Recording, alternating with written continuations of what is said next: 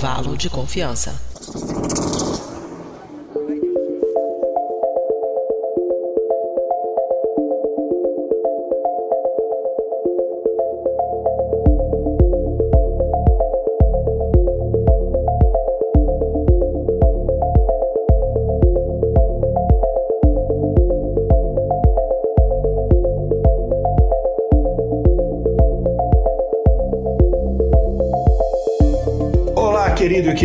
Ouvinte do Intervalo de Confiança, Dobre Den, está começando mais um episódio do seu podcast favorito, Intervalo de Confiança, uma distribuição uniforme de pensamento crítico. Este é o nosso episódio número 181 e a gente vai falar de espíritos do mal, transformem esta forma decadente em. Bom, quem tem idade suficiente vai saber, vai entender a referência.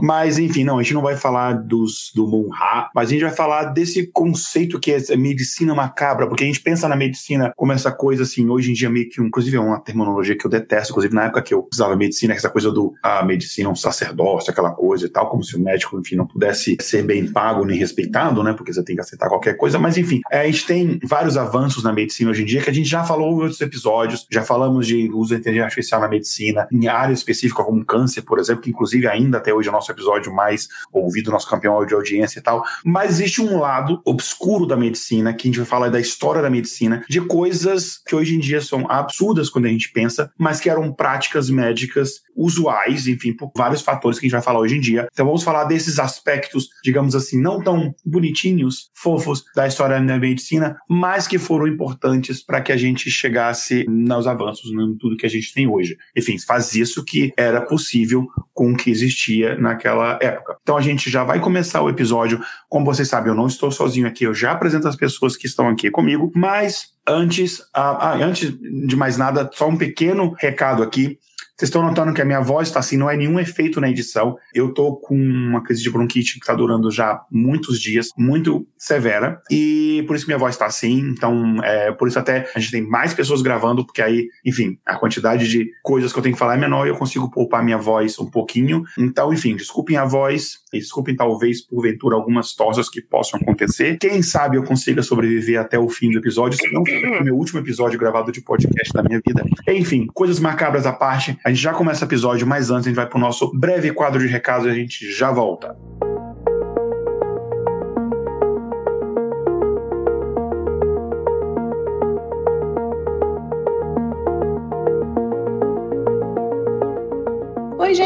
Voltei das férias. Vocês estavam com saudades? Eu tava. E para voltar já no ritmo, vou dar uns recados rápidos. No episódio de hoje a gente fala sobre o lado obscuro e macabro da medicina. E o que também é sombrio e misterioso para nós é porque tantos de vocês não nos seguem nas redes sociais. Vamos lá, gente. Lembrando, no Facebook, curta a página Intervalo de Confiança. No YouTube, estamos em youtube.com/barra Intervalo de Confiança. No Twitter, siga o perfil iconfpod. No Instagram, também estamos como iconfpod. No Twitch, iconfpod. Soletrando é I-C-O-N-F-P-O-D.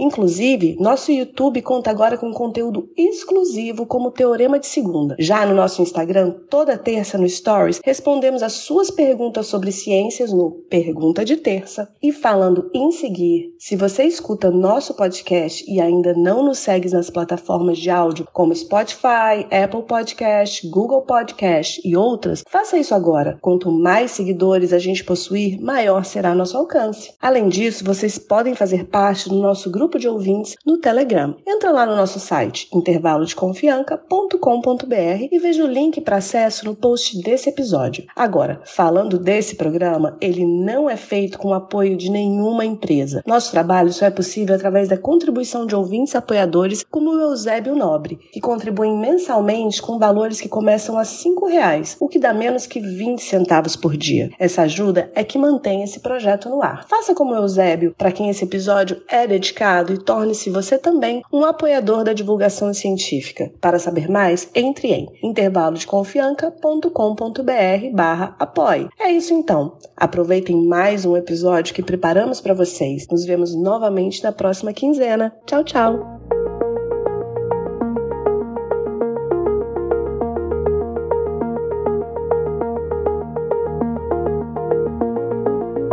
Eu falei é, no início, eu não estou gravando esse episódio aqui sozinho. E então está gravando aqui comigo a garota que quebra o coco não arrebenta sapucaí. É horrível, né? Mas enfim, só, eu, eu sempre que eu penso com ela. Você tá nostálgico. Bastante, né? enfim, coisa de, de idoso como eu. Direto, vocês já ouviram a voz dela aqui? Direto lá do Rio de Janeiro, a figura gótica macabra, perfeita para esse episódio, a nossa matemática, cientista de dados e carioca, virou um adjetivo, Alane Migueles. Oi, Oi, Igor. Oi, Sofia. Oi, todo mundo que está de casa ouvindo. Já ia falar que nossos telespectadores, já que é para falar igual antigamente, né? Né? Ai, meu Deus. O Igor falou que não ia gravar sozinho, achei que ele já ia falar que tava com espíritos ali perto dele. É, não, tá, vamos chegar lá também, né? Mas enfim, não. Antes de chegar na lista de espíritos que estão gravando aqui com a gente, uma pessoa que vocês já conhecem a voz dela de alguns episódios do Variância, do Influencers, é uma das nossas redatoras, inclusive atualmente nossa redatora mais prolífica, né, que mais faz pautas atualmente, mas que eu acho que é a primeira vez que grava um dos episódios de, enfim, de mais de uma pessoa, né? É, então, é, eu sempre faço suspense. No final, quando o pessoal lê o, o episódio, ela já tá o nome de todo mundo, não tem suspense nenhum. Quem tá vendo ao vivo tá vendo já o rosto das pessoas, enfim. Então, contamos aqui também com a presença da nossa querida Sofia Massaro. Oi, Sofia. Olá, olá, Igor, olá, Lani, olá, nossos Ouvintes, queridos e queridas ouvintes, acho que vocês já reconhecem a minha voz. Estou aqui novamente, um prazer. É segunda vez, Igor, e, claro, espero que não seja a última, nem minha e nem sua.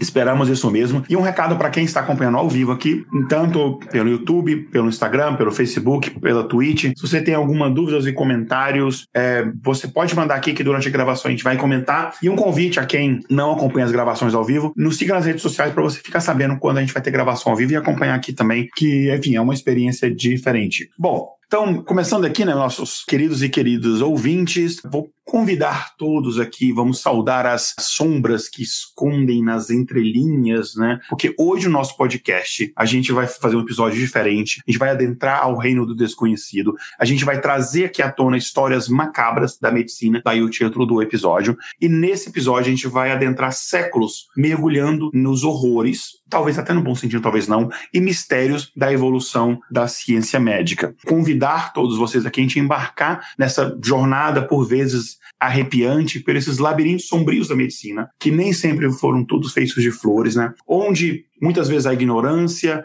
e às vezes até o desejo insaciável pelo conhecimento se mesclaram numa, digamos assim, dança sinistra, revelando o lado obscuro do cuidado com a saúde e com os pacientes. É claro que a gente está tendo a visão que a gente tem de hoje em dia, olhando para trás, mas por conta disso mesmo que a gente pode fazer essa retrospectiva. Então, no episódio de hoje, a gente vai trazer aqui alguns procedimentos chocantes, remédios grotescos, tratamentos que são perturbadores. Algumas partes vão ser um pouco mais gráficas, então a gente recomenda que, se você, por exemplo, estiver comendo, ou se você for muito sensível, tome cuidado. Não recomendo ouvir esse episódio enquanto faz uma refeição, a não ser que você seja uma pessoa muito tranquila em relação a isso. E tudo isso parte de um repertório médico de épocas passadas, ainda bem que a gente, na maior parte do tempo, não usa mais esses métodos, mas que a gente vai trazer vida a essas práticas na nossa nosso episódio, nossas narrativas de hoje aqui. Então, enfim, já dando uma, um pequeno, não é nem um spoiler, mas já antecipando, né? Prepare-se para você se arrepiar com esses fatos surpreendentes,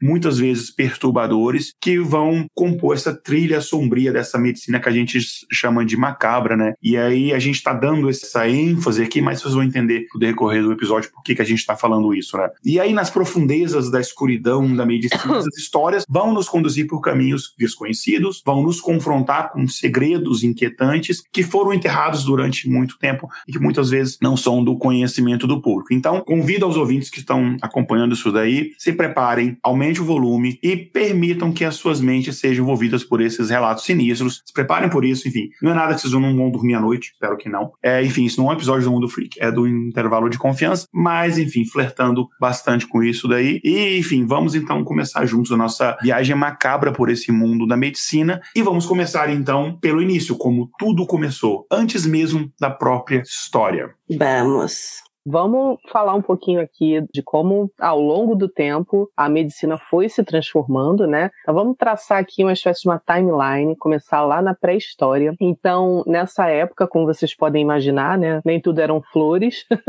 não tinha muita, muito recurso, né? Quando se pensava nesse, nesse tema, né? De medicina. E, é claro, o homem antigamente enfrentava inúmeras dificuldades, né? Buscando soluções para tratar desde sintomas, né? De doenças doenças, até ferimentos, né? Eles contavam muito com o uso de plantas e substâncias de origem animal para poder se tratar dessas doenças. E conforme o tempo foi passando ao longo dos séculos, eles aprenderam a distinguir até mesmo plantas que eram comestíveis das que eram venenosas, né? E com isso eles foram acumulando um vasto conhecimento sobre os diferentes usos das plantas. E além disso, com a descoberta também da morte por causas naturais, né? Isso aí acabou levando ao desenvolvimento de práticas de sepultamentos variados, é, desde simples enterros até rituais mais elaborados, né? Com corpos pintados, enfeitados com colares e outros objetos que eram ricamente trabalhados em prol dessa situação do funeral, né? E entre essas descobertas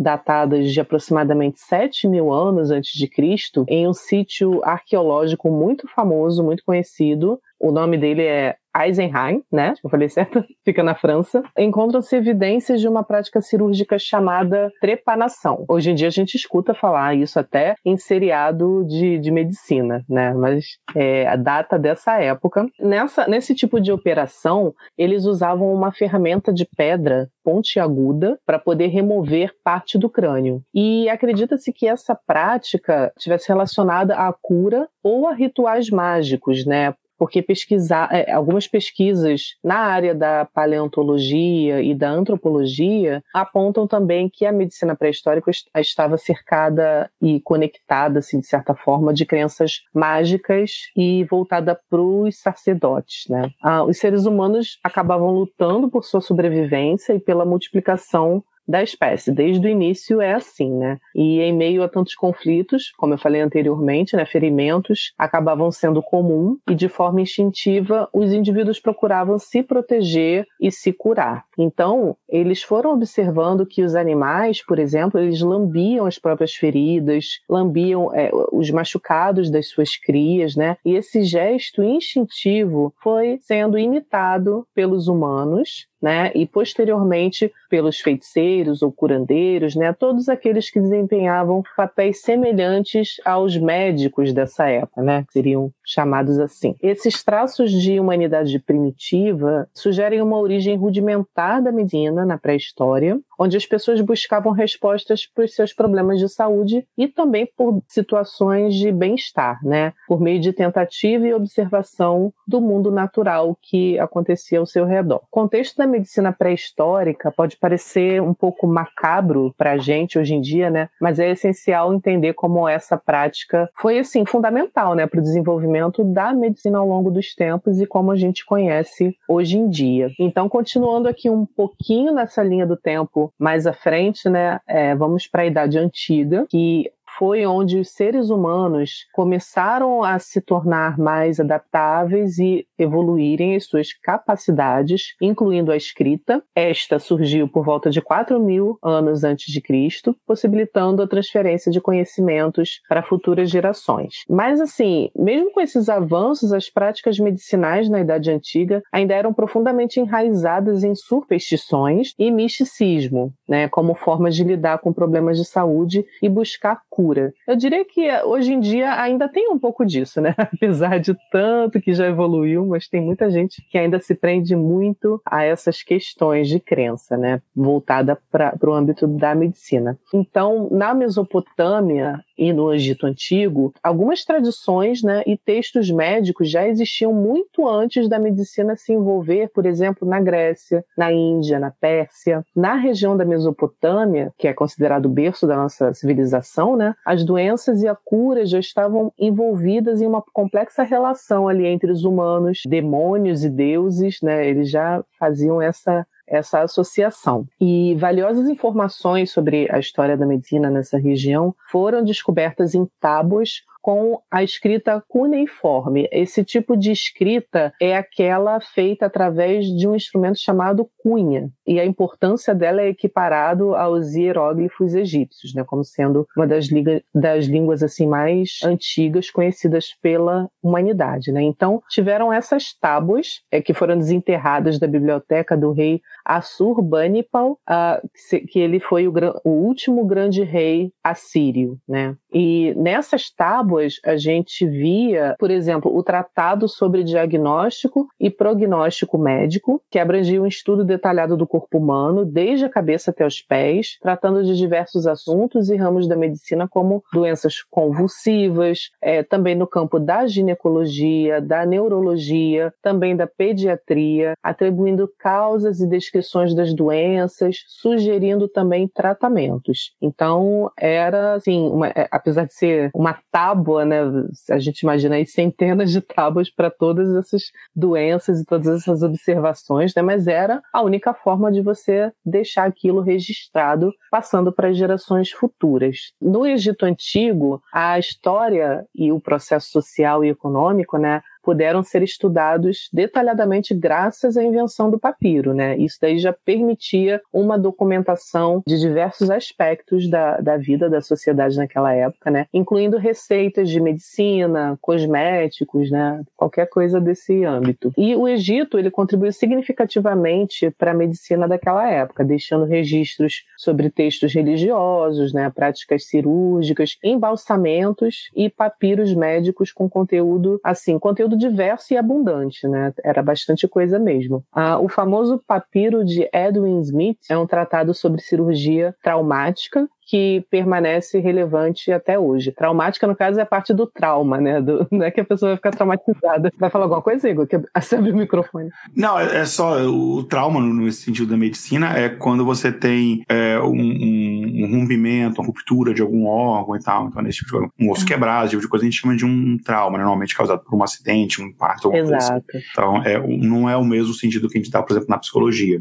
Uhum, exatamente. Teve um faraó chamado Imhotep, que ele foi considerado aí o primeiro médico, filósofo e arquiteto da história. E com o passar do tempo, a medicina deixou de ser praticada de forma empírica para ser baseada na interpretação dos fenômenos naturais. Foi um avanço introduzido por Hipócrates na Grécia Antiga, no caso, né? Ele é considerado o pai da medicina ocidental e seus escritos abrangem diversos aspectos da medicina, né? Tanto cirurgia quanto a partir de diagnósticos, terapia terapias, prevenção de doenças. A, a gente vê também uma influência da Índia, do Egito, da China, Grécia, Roma. Todos eles foram moldando aí a medicina né, no contexto atual e deixaram importantes legados para a ciência e também a arte da cura. Né? Avançando mais um pouquinho, a gente vai entrar agora na era da Roma Antiga e da Idade Média onde a medicina passou a ter uma abordagem bem diferente das que eram da, da, da que, que, é conhecida mais hoje, né? E após a base estabelecida pela medicina de Hipócrates na Grécia Antiga, a Igreja Católica desempenhou um papel dominante na sociedade europeia durante esse período. Com a expansão do cristianismo e a queda do Império Romano do, e do, do, do Ocidente, né? Em 476 depois de Cristo, a Igreja passou a moldar a vida das pessoas, levando muitos indivíduos indivíduos abandonarem seus objetivos pessoais para se dedicarem à prática religiosa em monastérios. Lá nos monastérios surgiu uma medicina específica, que era a monástica. Os monges forneciam assistência médica, realizavam pequenas cirurgias nas pessoas, né, prestavam esse tipo de atendimento. Porém, eles interpretavam as doenças, pestes, epidemias, né, como desígnios e castigos divinos, acreditando que a oração e o arrependimento eram necessários antes dos cuidados médicos. Né? Acreditava-se que muitas doenças doenças eram causadas pelo excesso de fluidos, chamados de humores, né, no, no corpo. E a cura envolvia a retirada ou a remoção desses excessos através de sangria, que é um procedimento que a gente vai ver com maiores detalhes a seguir. Então, à medida que o tempo ia passando, os monges médicos foram proibidos de sair dos monastérios, né? E isso levou os pacientes a se deslocarem até lá. Esse movimento deu origem aos primeiros hospitais. Então, assim que eles foram inventados, né? No século XII, o ensino médico começou a ser institu... institu... Oh, meu Deus, desculpa. Institucionalizado com a influência da igreja. E universidades foram fundadas com o propósito de armazenar e transmitir conhecimentos em áreas como teologia, direito, medicina, né? E aí a medicina secular, que é aquela não ligada à religião, né, ela se tornou mais proeminente e lucrativa a partir do século XIII, e isso acabou estimulando o surgimento das primeiras universidades e faculdades de medicina na Europa. Acabou marcando também o início da regulamentação da medicina, estabelecendo requisitos legais e acadêmicos para a prática dessa profissão. É, só um, antes de a gente seguir na parte histórica, só dois comentários aqui. Primeiro, em relação à última coisa que a Alane falou, né, que a medicina, antes dessa primeira tentativa de regulamentação, era basicamente era um ofício aprendido. É como se você tem uma pessoa que ela, ela tinha aquela profissão médica e você era aprendiz daquela pessoa, você ficava seguindo, acompanhando aquela pessoa e aprendendo meio que sem muito aquela estrutura teórica, meio que vendo aquilo dali. Então, você estava meio que à mercê daquela pessoa, de, enfim, da, da, experiência que ela te passava e dos casos que aquela pessoa atendia. Então, se a pessoa atendia determinado específico tipo de caso, era aquilo que você aprendia, basicamente. Então, tinha muita coisa em relação a achismo, uhum. muita tentativa e erro, esse tipo de coisa. E outro, outra coisa em relação ao que a Alane falou sobre dos humores, né, que são esses é, líquidos, essas substâncias que percorrem no corpo, que a gente tem várias, né? A bilis, o sangue, urina, enfim, todos esses, esses líquidos. Daí que vem, inclusive, o termo de mau humor, bem humor, que acreditava-se que o nosso humor, essa parte, enfim, até chega Freud começar a estudar essa parte da mente, né? Isso é uma das vertentes teóricas, né? Era que você tinha um excesso ou um, uma falta de determinado tipo de líquido no corpo. E aí aquilo te deixava de mau humor, de,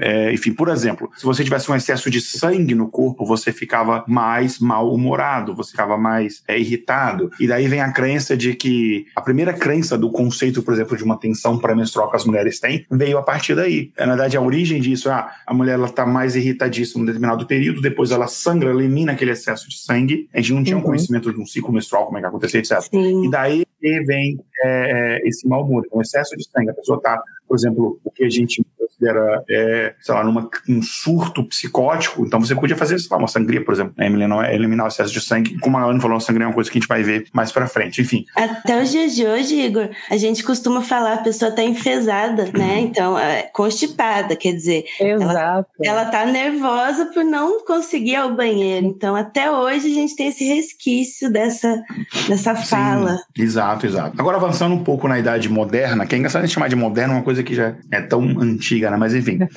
na Idade Moderna, né, o ensino da medicina era focado principalmente na teoria. Então a gente já tem aqui é, uma, uma diferença, né? O que resultou, na época, na formação de poucos médicos com experiência prática. Aí um, um problema oposto do que eu estava falando antes, né? E especialmente em cirurgia. A cirurgia é uma área interessante da medicina que ela envolve não apenas o conhecimento teórico, mas também uma habilidade manual prática, né? Então, assim, para o cirurgião não basta você estudar, estudar, estudar, estudar. Existe um quê de prática de, de você ter uma mão segura e uma, uma, habilidade manual que é também importante, né? Então é uma, uma área muito específica da medicina também por conta disso, né? E aí, uma das, digamos assim, principais razões para que você tivesse isso é que havia então, até então, né, a proibição da dissecação de cadáveres humanos. E isso aconteceu, essa proibição ela foi regra durante muitos séculos. E por conta disso, o estudo da anatomia ele era muito limitado, já que você não podia dissecar cadáveres. Né? E, inclusive, Galeno, que foi considerado o pioneiro no estudo da anatomia, e a gente já voltando bastante, que ele veio no Império Romano ali nos séculos 2 e 3, é, depois da Era Comum, ele era considerado um dos, um dos pioneiros né, do estudo da anatomia, mas ele nunca realizou dissecação em corpos humanos. Ele baseou os estudos dele em dissecações de animais, como porcos e macacos, né, que, enfim, tem, são, por serem mamíferos, no caso o macaco também primatas, tem muitas das coisas da sua anatomia parecida com o corpo humano, né. Só que, inclusive, as observações minuciosas que ele fez acabou resultando num tratado que sonou referência para o estudo da anatomia humana por muitos séculos, mas, mais uma vez, tem aí fazendo uma piada, né? Devia estar lá, por exemplo, na anatomia do toucinho, enfim, não, tô brincando, enfim. No entanto, em 1482, houve um impulso para o ensino de cirurgia nas escolas médicas, quando o Papa Sisto IV permitiu, então, a, prática de secação em cadáveres humanos. É porque, enfim, a limitação era uma limitação religiosa, né? promovendo aí né, o desenvolvimento da anatomia na Universidade de Medicina é, da Europa. Só que tem um problema que, inclusive, é um problema até hoje em dia muito grande, que é que você arranjar cadáveres num bom estado para que os, as, os estudantes de medicina possam aprender anatomia, praticar, era um grande desafio. E isso até hoje é um grande desafio. Os ouvintes mais antigos sabem, enfim, eu não sou formado em medicina, mas eu estudei medicina durante quatro anos e eu fui monitor de anatomia durante um ano. Trabalhei no IML fazendo, auxiliando necrópsia durante um ano também. E eu lembro que pouquíssimos alunos na faculdade de medicina, eu conversei com outros estudantes de, de outras universidades federais, outras universidades, enfim, porque a gente tinha os encontros das medicina, então a gente conversava bastante, também por causa do movimento estudantil. E eles falavam que era muito, eram pouquíssimos estudantes, normalmente em anatomia 2, que tinham permissão de fazer qualquer tipo de, de, de dissecação, né, num órgão e tal. Porque você tinha uma disponibilidade muito pequena de cadáveres. A maior parte das universidades, elas tinham cadáveres, assim, mais antigos, inclusive, que você não tinha nem muito mais o que dissecar. Então você tinha pouca é, disponibilidade. Eu aprendi mais, é, por exemplo, manusear um bisturi, etc., quando eu, fui, quando eu trabalhei no ML, fazendo autópsia e tal. Então, é uma coisa, enfim, mas é uma coisa mais importante para questão até mesmo da cirúrgica e tal, mas é uma limitação, é difícil até hoje você conseguir cadáver e tal, enfim. Então, não, mas naquela época, hoje em dia você tem todo um processo legal em relação a isso, mas na época que estava começando era mais difícil ainda, né? Principalmente porque hoje, e também muito mais ainda na época, muitas pessoas viam a dissecação como um desrespeito ao cadáver, ao morto, né? Então, muitas vezes, essas aulas de anatomia, inclusive, eram realizadas em segredo. Inclusive, me lembra que eu já falei de anatomia muito na época da faculdade de medicina, mas inclusive, a gente está falando aqui em off, né, que por conta das coisas mega aleatórias da minha vida, eu já fui professor de história da arte na faculdade. E eu lembro que um dos clássicos, assim, da quadros da história da arte é a, a lição de anatomia do Dr. Tupi, se eu não me engano, enfim, que conta uma história. Um detalhe, inclusive, foi uma, uma, uma, aula real que tem o nome dos alunos, inclusive, é, escritos no quadro, numa folhinha e tal. Mas, enfim, outro detalhe. Depois pesquisa a lição de anatomia do Dr. Tupi, que é um quadro interessante, que compõe. É, é tanto importante quanto para história da medicina quanto para a história da arte, porque né, foi quando as aulas de anatomia e de secação começaram a sair da obscuridade, começou a ser normalizado aquilo na sociedade. Mas, enfim, era ainda um grande tabu na época. O Da Vinci, por exemplo, que é um dos primeiros anatomistas que a gente tem na história ocidental, mas não, enfim, o Da Vinci ele fazia muita autópsia, não pela questão médica, mas pela questão artística. O Da Vinci ele gostava de entender como é a relação entre músculos e ossos e, e tendões por trás da pele, porque quando ele pintava, ele gostava de dar um realismo tão grande que ele gostava de entender, ok, quando eu mexo o dedo numa determinada direção ou viro o braço, como é que os músculos se comportam para ele refletir aquilo na, nas pinturas dele. Então ele estudava anatomia com esse pensamento. Só que essas, essas inscrições de estudos anatômicos, a gente tem um famoso que é o homem vitruviano, enfim, né, que ele estuda as proporções do corpo humano, mas a, essas anotações ele mantinha em segredo e algumas foram descobertas só 300 anos depois. É, então, assim, porque era de fato um tabu. E não era regulamentado na época dele. Então ele, ele tinha que roubar os cadáveres do cemitério. enfim. E muita gente teve que fazer isso, né? Outra figura importante nessa história do estudo da anatomia foi o médico belga Andreas Vesalius, que para muitos, ele escreveu né, o Tratado de Anatomia, que é uma obra enorme, com sete volumes, que com as ilustrações escritas à mão. Eu nunca tive acesso à obra em si, porque é raríssima, mas eu tive acesso a fotografias da obra e é impressionante o trabalho que ele fez. E esse livro foi publicado publicado em 1543, né? Ele tinha 28 anos de idade, inclusive uma curiosidade aqui. E isso o tornou, inclusive, conhecido como pai da anatomia. E é muito interessante a gente falar isso porque tem tudo a ver com o título do episódio. Você imagina, é, medicina macabra, você tinha que roubar cadáveres para conseguir fazer um estudo da anatomia, para você entender a anatomia, morfologia né, do corpo humano, para você poder ajudar as pessoas, enfim, curar as pessoas, etc. Né? E aí, avançando um pouquinho ali na linha do tempo, no, no Reino Unido, ali entre os séculos 16 e 17, as escolas de anatomia usavam usavam corpos de criminosos que tinham sido condenados à forca né? Então eles usavam esses corpos ali e a dissecação do cadáver era vista então como não só como aquela finalidade educacional, médica, mas era visto como uma continuação da punição, né? Inclusive esses criminosos, ele que é condenados à forca, que era assim uma pena máxima, né? Eles não tinham um funeral religioso, era negado esse direito e muitas vezes não tinham funeral nenhum, né? Enfim, e aí inclusive os esqueletos dessas pessoas, o que na época era considerado um grande respeito, eram até mantidos, né? Depois ali na na universidade para exposição pública e tal. Que é inclusive uma coisa que acontecia, pelo menos assim, na minha experiência na faculdade de medicina, que uma coisa que eu ajudei a fazer é que tem cadáveres muito antigos que você não consegue mais é, continuar o estudo nele, porque já está bem deteriorado, e aí tem diversos destinos que você pode dar. É, um deles é você pode, eventualmente, esse, esse, quando você não utiliza esse cadáver, ele é enterrado, e hoje em dia a grande maioria, a não ser em casos muito específicos de pessoas que doam o corpo para a medicina, mas a maioria são de, de indigentes, então uhum. eles são enterrados dados tem uma cerimônia, você vai ali, um, uma cerimônia religiosa, inclusive vai um padre, que é normalmente acontece, ou às vezes é uma cerimônia comendo, mas tem, uma, tem todo um respeito. É, esse é um destino que é dado, mas algumas vezes o destino que é dado é você separa aqueles órgãos e você tem determinados compartimentos com formal onde você armazena coração, pulmão, etc. E o último estágio você, é, são casos muito específicos, é, pega só os ossos e você, e é um trabalho, já fiz esse trabalho de você é, um cadáver até você chegar no esqueleto, você tirar tudo aquilo dali,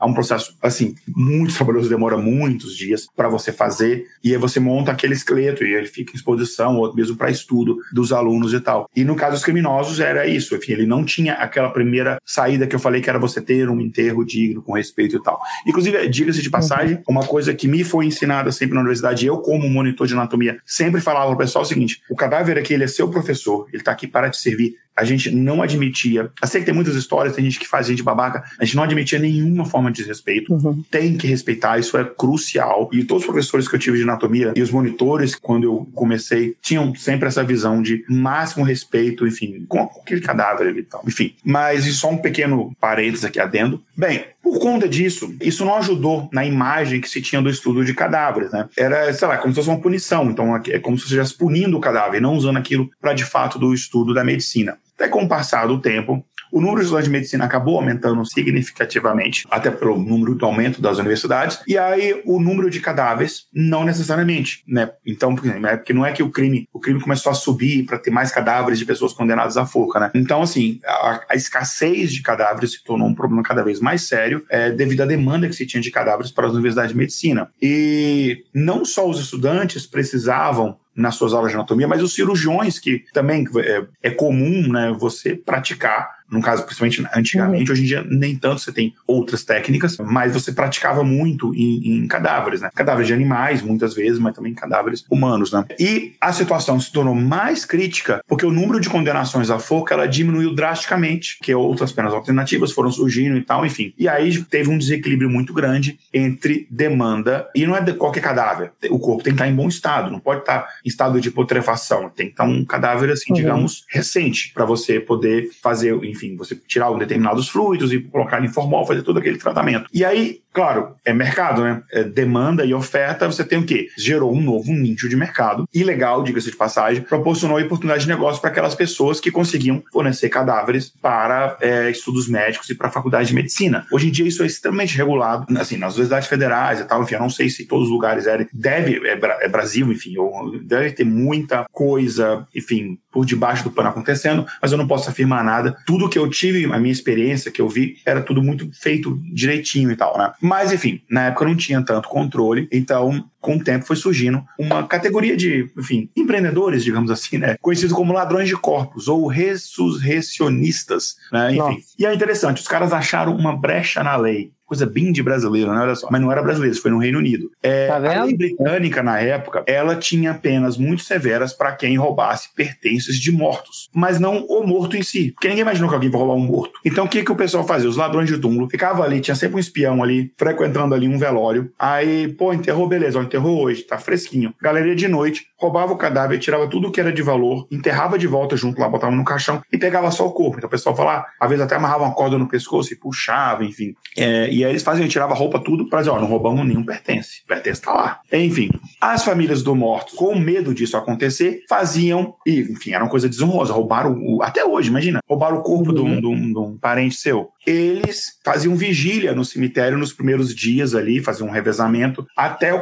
assim, dar tantos dias ah, agora que o cadáver já, come, começou a se decompor e ninguém vai, vai querer mais roubar. Inclusive, alguns, né, pessoas que tinham um pouco uma condição financeira melhor, faziam caixões revestidos de ferro ou chumbo, de outras pessoas colocavam grades, que na época eram conhecidos como mort saves, ou a tradução aqui é meio que literal, seria cofres mortíferos, enfim, para poder proteger o túmulo, para o pessoal não roubar. E apesar de todas as precauções, enfim, não era todo mundo que fazia isso, então o negócio desses é, ladrões de corpos, ele acabou prosperando. As autoridades muitas vezes deixavam passar porque havia de fato essa demanda, às vezes havia participação de médicos, né? Porque se tem alguém roubando é porque tem alguém comprando. Uhum. E a pessoa sabe que esse cadáver não veio de fonte lícita, digamos assim, né? Então, É. enfim, havia todo ali um vou fingir que não tô vendo, não sei o que, tá? Enfim. Até que, no ano de 1832, o Reino Unido aprovou o que eles chamam de Anatomy Act, né? Ou Lei de Anatomia, que era uma lei que facilitou a regulamentação do uso de corpos para o estudo de anatomia. E aí, é, essa lei, primeiro, permitia o uso de cadáveres para dissecação, ao menos que o, pró- que o próprio falecido ou a família expressamente se opusessem, né? E aí, enfim, e, e aí quando você tem, por exemplo, uma pessoa que ela é indigente, ela não deixou nada expresso, é baseada nessa lei britânica que depois outros países adotaram, que você tem hoje as leis, grande parte são, são baseadas nisso. E o, a universidade, enfim, elas têm que ter toda documentação de procedência daquilo dali, enfim, é, tem todo um processo, enfim. E hoje em dia as universidades elas nem se arriscam mais, porque você tem uma, você tem um processo para você conseguir o cadáver, mesmo sendo muito difícil, mas tem um processo legal. E as punições e o escândalo, caso você descumpra a lei, são tão graves que nem vale a pena, sendo bem sincero. Deve ter gente que faz? Deve. Mas a punição é tão severa, o escândalo é tão grande que, enfim, no final nem vale a pena, né? Mas ainda existe, porque eu sei que, na época que eu estava na faculdade de medicina, tinha sempre um, um fulaninho que falava: Ó, tem um fulano que falou, não era cadáver, era um esqueleto, ninguém ia um cadáver para casa. Ó, se quiser um esqueleto humano real para estudar, não sei o que, tem alguém que consegue. Sempre tinha alguém, conhecia alguém no cemitério, não sei o que, conseguia e tal. Eu falei, cara, eu falei, era, e, e era bem caro. Aí eu, não, a galera a gente fazia uma, fazia uma vaquinha, a gente comprou de plástico mesmo, enfim, de boa, e tinha um laboratório disponível, não precisava disso, não. Mas eu sei que eu sei que acontece. Daí a gente vem mais para a época atual, né? A gente sabe que, enfim, é, tem todas essas raízes sinistras e tal da, da medicina que ainda, como no passado, tem várias, mas mesmo assim, várias descobertas, enfim, médicas foram por conta dessas coisas, não tem como a gente negar, né? E muitas descobertas, elas mudaram drasticamente a história da medicina. Uma delas, uma das grandes desses que a gente pode falar, sei lá, invenção da penicilina é uma delas e tal, mas talvez uma das maiores é a escrita, enfim, a, a descoberta, vamos, não queria usar essa palavra, mas vou usar, da chamada teoria dos germes, que a gente sabe que foi lançada pelo Louis Pasteur, daí que a gente tem, tem toda a questão da pasteurização, enfim, lá de 1862. Antes a gente tinha, a gente já estudou isso na escola, então não precisa relembrar, mas a gente tinha a teoria da geração espontânea, que é uma coisa que acreditava-se desde a antiguidade, e aí vem a teoria dos germes, que era uma coisa que na época, como é que existe uma coisa que eu não consigo ver, enfim, se bem que você pensar que religião é basicamente isso, mas enfim, esse é outro assunto. É, mas enfim, mas a descoberta dessa teoria dos germes, ela abriu portas para compreensões sobre doenças infecciosas, disseminação de doenças, é, infecção hospitalar, etc., que a gente não tinha antigamente. E aí a gente vai agora abrir uma porta de coisas bizarras que aconteciam antes de Pasteur o salvar. Na verdade, não foi fácil no trabalho dele, o pessoal achava que ele era doido, até ele de fato conseguir mostrar por A mais B que o que ele falava era de fato o que acontecia, né? Esse é um, um dos pontos marcos que aconteceram na medicina moderna. E a gente vai, vai descrever isso depois, enfim, com mais detalhes. Outro foi a descoberta da estrutura do DNA que é acreditado ao Dewey Watson e ao Francis Crick, né, em 1953, mas na verdade a gente sabe quem, quem de fato mais contribuiu para a descoberta da estrutura do DNA foi a Rosalind Franklin. Inclusive, a gente tem um episódio do Influência da Ciência só sobre ela, então vai no nosso site intervalodeconfiança.com.br e, e pesquisa lá sobre Rosalind Franklin, que é bem legal o episódio, curtinho, vale a pena. Enfim, essa revelação abriu portas para a gente desvendar os segredos genéticos, daí veio o projeto Genoma, enfim, hoje a gente tem muito uso de, de ciência de dados e de inteligência artificial junto com a questão do genoma. Eu fiz até um curso de ciência de dados com questão de genoma, que é bem interessante, você poder fazer, entender mecanismos de causa de câncer, etc., Parkinson, Alzheimer, várias doenças, enfim. Então,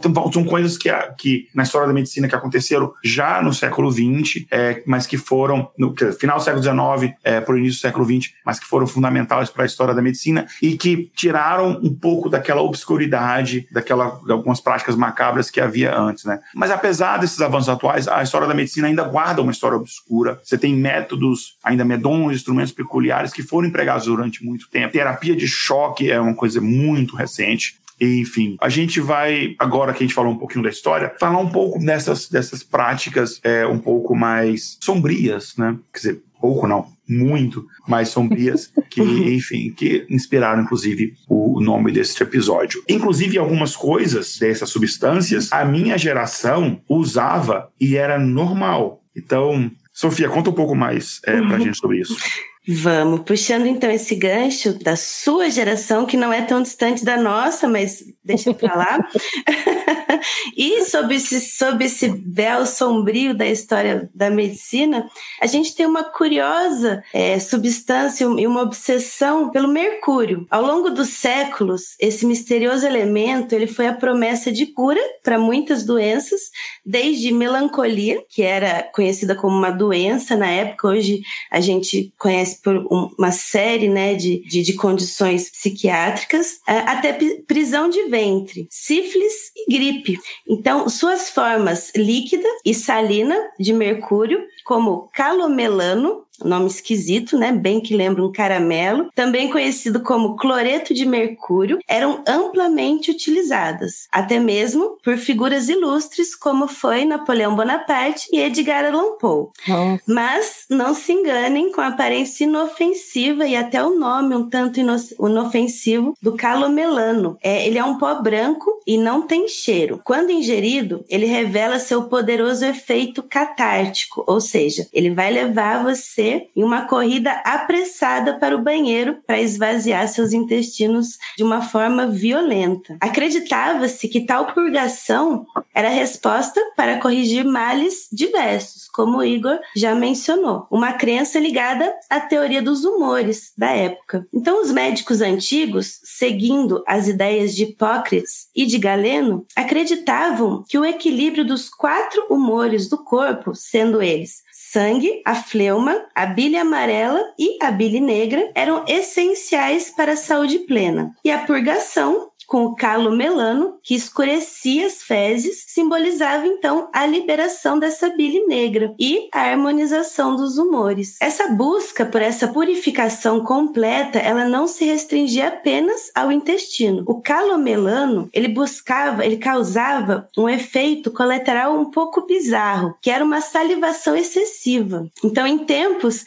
em que litros de muco eram a resposta para diversas doenças, acredite ou não, muitos médicos médicos recomendavam essa substância para quase todos os males. O calomelano, ele era prescrito até mesmo para hipocondria. Os médicos, eles acreditavam que ao extrair essa excitação mórbida do cérebro e transferi-la para a boca, os pacientes seriam curados. A salivação exagerada prometia direcionar essas queixas que eles tinham para a boca e para os médicos, desviando assim a atenção de outros males. Espertinhos, né? É. Mas a história médica do mercúrio não se limita a essas promessas ilusórias de cura. O eretismo mercurial, que é uma doença neurológica, assolava aqueles intoxicados pelo metal. Então, depressão, ansiedade, timidez patológica, tremores nos membros eram apenas o começo. Depois disso, vinha gangrena nas bochechas, buracos faciais revelando as línguas e as gengivas ulceradas, formando aparências monstruosas, né? E que assombravam muitas vezes os pacientes que utilizavam esses métodos e os que viam e acompanhavam. Mas, enfim, e daí se o preço a ser pago para se tratar, para que o tratamento funcionasse, fosse você se transformar num figurante mal-humorado de The Walking Dead, né? Caramba, bizarro demais, né? bizarro. Pois é, um outro elemento nessa lista, assim, enfim, falando do, enfim, do mercúrio, a gente colocava mercúrio em ferida quando eu era criança. A gente tinha uns termômetros à base de mercúrio que eu já cansei de quebrar e botava uhum. Enfim. Eu ainda tenho um aqui. Pois é, e a gente, enfim, eu ainda tô aqui vivo, né, eu acho. Uh, um outro dessas substâncias, enfim, que eu acho que também igualmente, ou talvez mais sinistra, é o arsênico, né? E o arsênico não, o arsênico não é o novo lateral do Vasco, enfim, o arsênico, ele é de fato uma substância, enfim, ele é um, um elemento com uma. Ele, só que ele, é ele tem uma história não só assustadora, mas também paradoxal, porque ele é uma substância tóxica, ele pode causar danos ao fígado, ele é cancerígeno, a gente hoje em dia sabe, na época ninguém nem sabia o que era direito câncer, mas o arsênico ele era usado como remédio para tratar diversas doenças e até mesmo é, o que, que a galera não faz por isso, né? Para tratar é, questões sexuais. Enfim, acreditava-se que ele, enfim, tinha efeitos aí viagrísticos, né, digamos assim. enfim, na antiguidade, o arsênico ele era encontrado em remédios conhecidos como arsenicais. É, e, enfim, eram é, remédios usados para tratar problemas de pele, como psoríase, por exemplo, é, porque faziam ali a pele descamar. É, no entanto, o uso excessivo e indiscriminado para tratar qualquer tipo de problema de pele acabava trazendo mais problemas, obviamente, é uma substância tóxica, né, é, do que soluções. E o, o arsênico é uma substância muito perigosa, muito traiçoeira, e ele tem um outro probleminha grave, porque ele é quase indetectável. E a forma mais conhecida dele, que é o arsênico branco, ele não tem cheiro e nem sabor. Então você imagina uma hum. substância venenosa que não tem cheiro nem sabor, para que que a galera usava também, né? Uhum. Para envenenamento. Então não é surpresa que, por exemplo, durante o Renascimento na Itália, as famílias Médici e Borgia, que eram duas famílias poderosíssimas na época, costumavam usar o arsênico para eliminar a galera que eles não gostavam, seus opositores. Olha. Só que o uso do arsênico ele é mais antigo, ele remonta a séculos antes, é, e você tem relatos aí feitos pelos antigos pensadores é, gregos e romanos, como por exemplo Hipócrates, né, o pai da medicina ocidental, e Plínio. E acreditava-se que alguma, algumas gotas diárias de arsênico misturadas ali em água ou vinho poderiam curar coisas como dores de cabeça, sífilis, que é, tinha, era bem comum na época, dores reumáticas, epilepsia, problemas de pele e várias outras doenças. Agora, por que que a galera... Será que curava mesmo? Por que que a galera achava isso, né? O arsênico, um dos efeitos que ele produz no corpo, é causar a dilatação de pequenas veias capilares. Quando a gente fala veia capilar, aquelas veias tipo do finura de um fio de cabelo, por isso capilar, né? E você tem essas artérias, veias, veias artérias capilares no rosto. Você dilata, passa mais sangue, o que que acontece? As pessoas ficam com aquela aparência bochecha rosada, né? Enfim, aquela aparência Olha. que era interpretado como pessoas saudáveis, né? Uhum. Ah, uma pessoa tá saudável. Aquele ar de frescura, de saúde, aquela coisa, né? E aí acreditava-se que a pessoa tá melhorando, tá se sentindo melhor, olha só, tá até com o rosto mais corado, a gente tem até essa expressão hoje em dia, né? E só que, assim como acontece com outras substâncias, como. Inclusive, é engraçado, substância, quando o pessoal fala substância, normalmente ele está falando num, num, sentido negativo, né? Alguém fala assim: olha, eu vou te dar aqui um, uma, um sei lá, um, líquido, uma bebida, pode ser bom. Eu vou te dar aqui uma substância, pode saber que é uma coisa ilegal.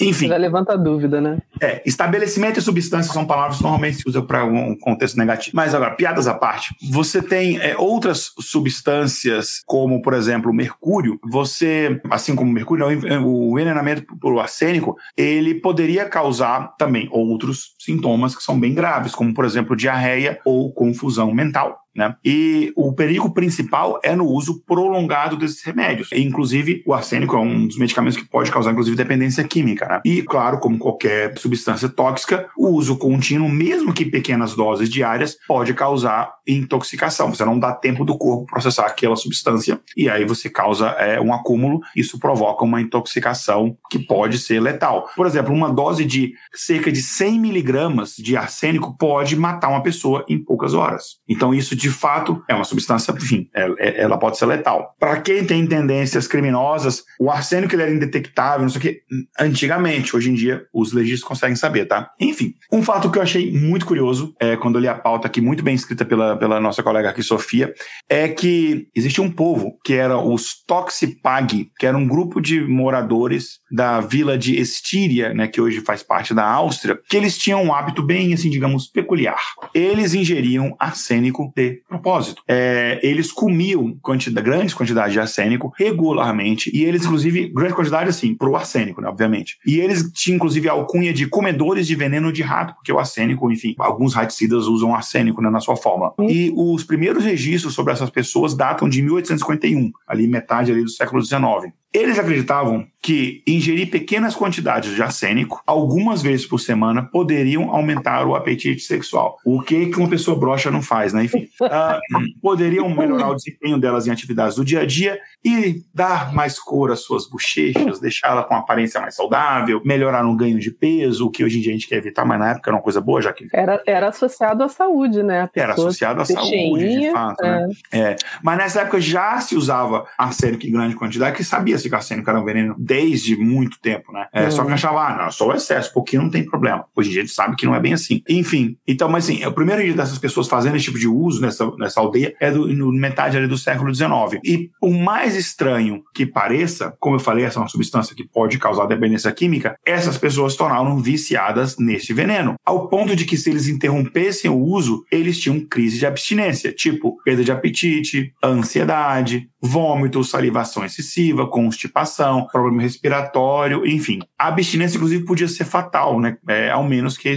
eles voltassem a usar aquele veneno. Enfim, é um caso de dependência química clássico, né? Mas, enfim, voltando ao arsênico em si, ele é uma substância que tem uma reputação muito complicada, né? Assim, para dizer o mínimo aqui, aqui entre nós. Ele, no passado, era visto como herói, porque acreditava-se que estava associado à saúde, mas também, em excesso, seu uso era, podia ser um veneno, né? Ele podia ser usado como um produto para embelezar, deixar as pessoas com aparência mais saudável, mas, ao mesmo tempo, levava à morte. Ele podia tanto causar, acreditava se na época quanto curar câncer. Né? Hoje em dia a gente sabe que era só um efeito adverso que no final não era nada é, de fato saudável. Né? Como, enfim, o famosíssimo, que a gente já comentou em outros episódios, Paracelso disse uma vez, né? É, resume normalmente a frase dele dizendo é que toda substância em excesso é veneno, mas a frase dele de fato é todas as coisas são veneno e nada é totalmente livre de veneno. Por isso é apenas a dosagem que torna algo venenoso ou não. De fato, água em excesso pode ser venenoso. É, tanto que tem gente que morre afogada. E óbvio que essa regra também se aplica ao arsênico, só que a quantidade quantidade para se tornar venenoso é muito pequena, né? 100 miligramas uhum. é muito pouco, né?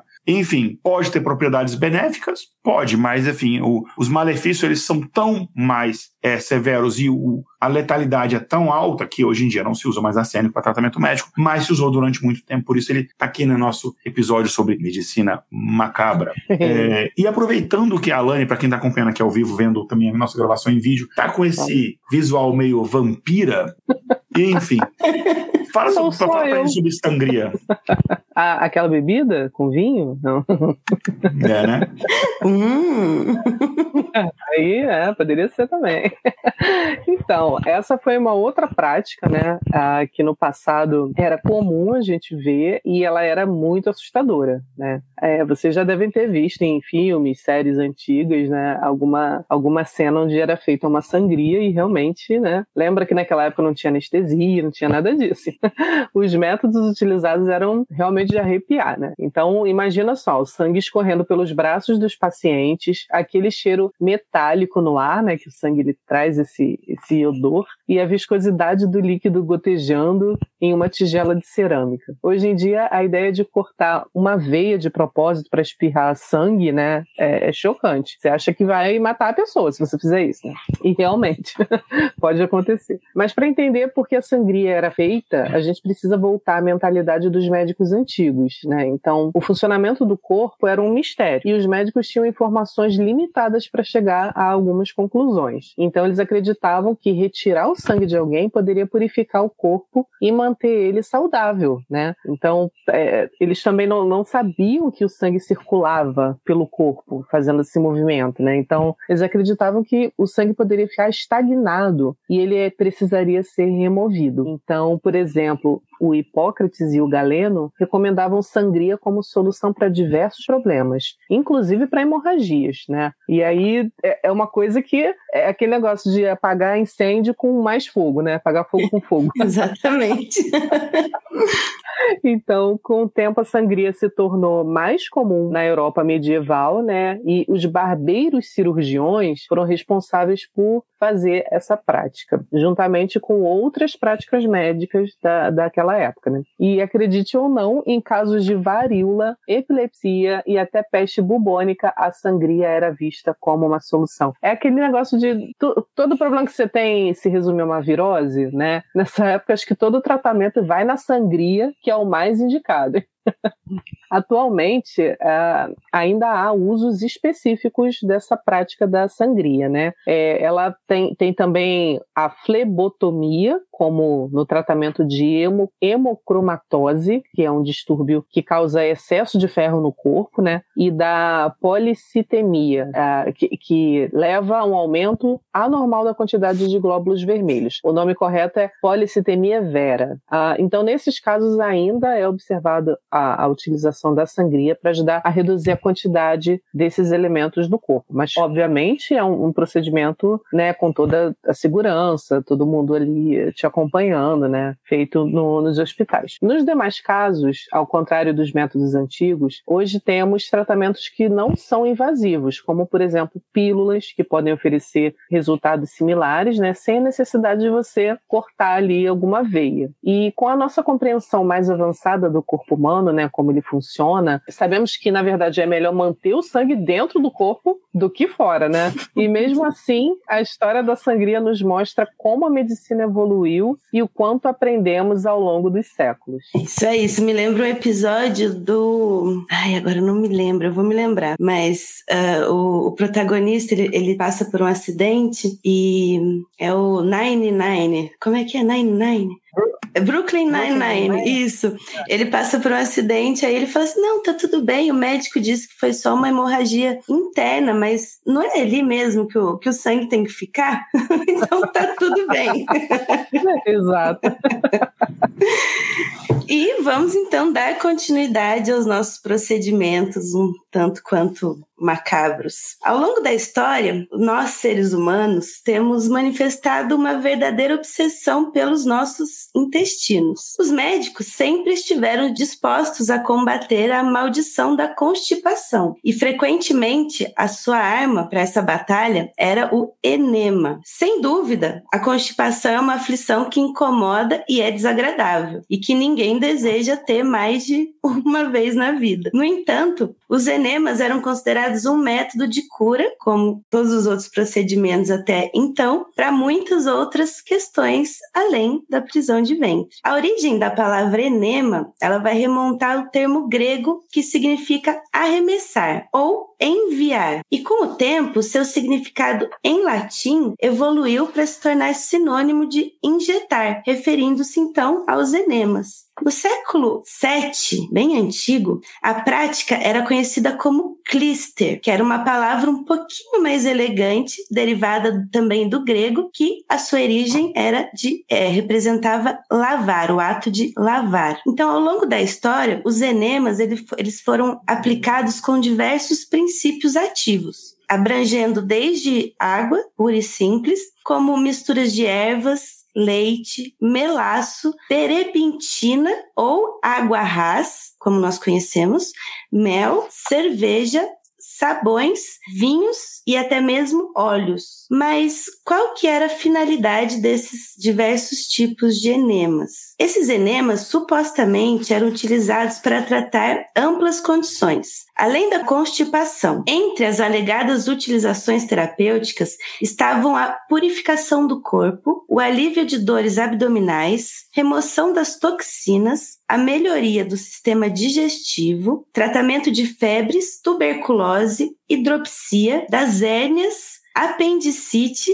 é, depressão, má nutrição, dores de cabeça. Inclusive, o pai de Mozart, certa vez, declarou que o ânus é a cura da cabeça.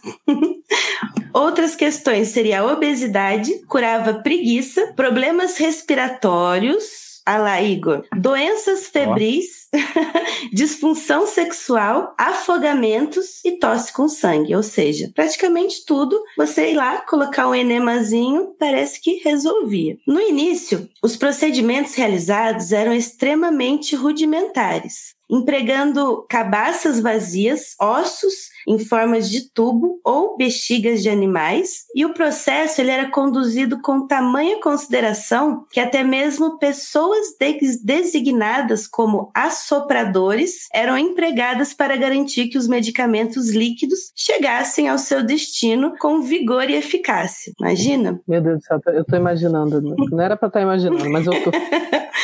mais calma, nos séculos mais recentes surgiram clísteres belamente fabricados, confeccionados em metal ou em marfim, com extensões de até 30,5 centímetros. Então, era um belo clister. Além disso, tubos com câmaras de bombeamento decoradas e até mesmo cadeiras especialmente projetadas foram desenvolvidas para permitir que os pacientes se sentassem confortavelmente enquanto os líquidos eram administrados para o alto e avante. Não é incomum que as pessoas hoje em dia reconheçam os desenhos dos bulbos de borracha conectado a tubos flexíveis, pois eram esses os, os bulbos para enemas feitos de borracha e que ainda são utilizados nos dias de hoje. A história, ela revela uma enorme variedade de produtos e medicamentos líquidos utilizados para as lavagens, como a gente já mencionou. Algumas figuras famosas e um tanto quanto infames ao longo do tempo fizeram uso de enemas, como por exemplo, Hitler, que recorria ao chá de camomila, mas não era para beber, era para fazer um enema com a alegação de limpar os intestinos e supostamente auxiliar na perda de peso. Será que resolveu? Acalmar, pelo visto, não acalmou. Mas por que toda essa obsessão por enemas existiu? Uma parte significativa do fascínio que atraiu as pessoas a realizarem enemas estava relacionada ao conceito de autointoxicação. A crença de que as fezes continham toxinas e agentes nocivos. Durante muito tempo, acreditava-se que os intestinos podiam causar intoxicação naturalmente, o que levou à busca de métodos para purificações e limpeza. No século V a.C., Hipócrates supostamente afirmou que as doenças poderiam surgir devido aos vapores liberados pela comida não digerida e acumulada no colo. Já no século II, depois de Defendeu a ideia de que, sob certas condições, os humores do corpo poderiam se deteriorar, tornando benéfica a expulsão dessas substâncias por meio das fezes. Posteriormente, surgiu a teoria de que estas partículas putrefatas poderiam estar presentes também no ar, sendo potenciais causadoras de doenças, os famosos miasmas. Além de surgirem dentro dos intestinos, como foram descritos, eram nuvens de ar que carregavam doenças e também podiam ser originadas em pântanos fétidos ou da vegetação em decomposição. Os miasmas, também conhecidos como ar contaminado ou ar da noite, eram considerados os responsáveis pelas epidemias, incluindo a cólera e a peste bubônica. Esse conceito perdurou por muitos séculos. E é compreensível entender por que as pessoas viam a constipação como algo que teoricamente poderia levar à putrefação. Para muitos de nós, as fezes são consideradas repulsivas, o que facilita a crença de que o excremento poderia ser perigoso. A ideia era que, se as fezes permanecessem por muito tempo no colo e as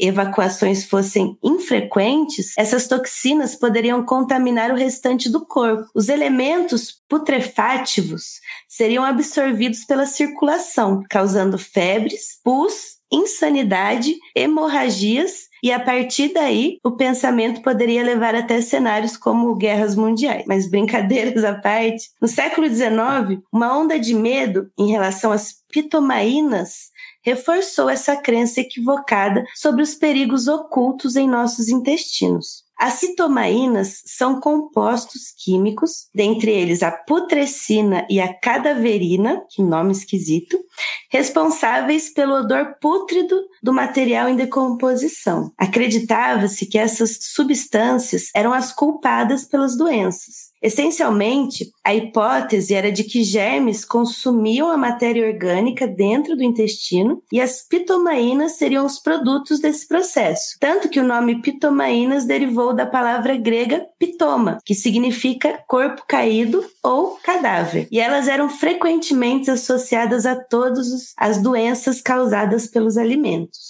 Além de, de, serem erroneamente consideradas como as causadoras de intoxicação alimentar, as pitomaínas também eram vistas como responsáveis pelo surgimento das fezes constipadas, a hipótese da autointoxicação novamente. Essa percepção aumentava ainda mais o medo de que as fezes retidas no organismo fossem as únicas responsáveis pelas doenças, em vez de serem o resultado de um processo fisiológico. Então, a lavagem intestinal ela era considerada capaz de resolver tudo, pois se a sujeira fosse a principal causa da doença, o que é na verdade muitas vezes, mas não nesse caso, então a limpeza interna do cólon poderia preveni-la. No entanto, havia um problema. A teoria sobre as pitomaínas estava errada. Sabemos hoje em dia que as bactérias e toxinas, e não as pitomaínas, eram as verdadeiras causas da intoxicação alimentar. E assim, a teoria caiu em desuso. Vocês sabem o hábito de lavar as mãos? É uma ótima maneira de evitar infecções. Mas quando se trata de lavar o colo, a coisa não funciona tão bem assim, não. A medicina gente, moderna. Um, para, quando a gente fala lavar o colo, a gente não tá falando de fazer a chuca, não, tá? Só vou deixar claro. É, outro... é a lavagem intestinal mesmo. Eu tava aqui querendo fazer uma piada com a palavra. Como foi a palavra que você falou que. Clister. Que significa corpo. Não, corpo caído, cadáver. Pitô. Que vem da. Pitô. É, pitô. Aí eu, eu falo, quer dizer que a gente pode falar que tem um pitô caído ali na esquina?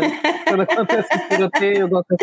Sim, é. Bom, então, mas quando se trata de fazer uma lavagem intestinal, lavar o cólon, as coisas não funcionam tão bem assim. A medicina moderna já descartou a ideia de que as lavagens intestinais é uma prática eficaz para a prevenção de doenças. A teoria humoral, que é aquela que a gente já citou, amplamente difundida, também se misturava à teoria da autointoxicação.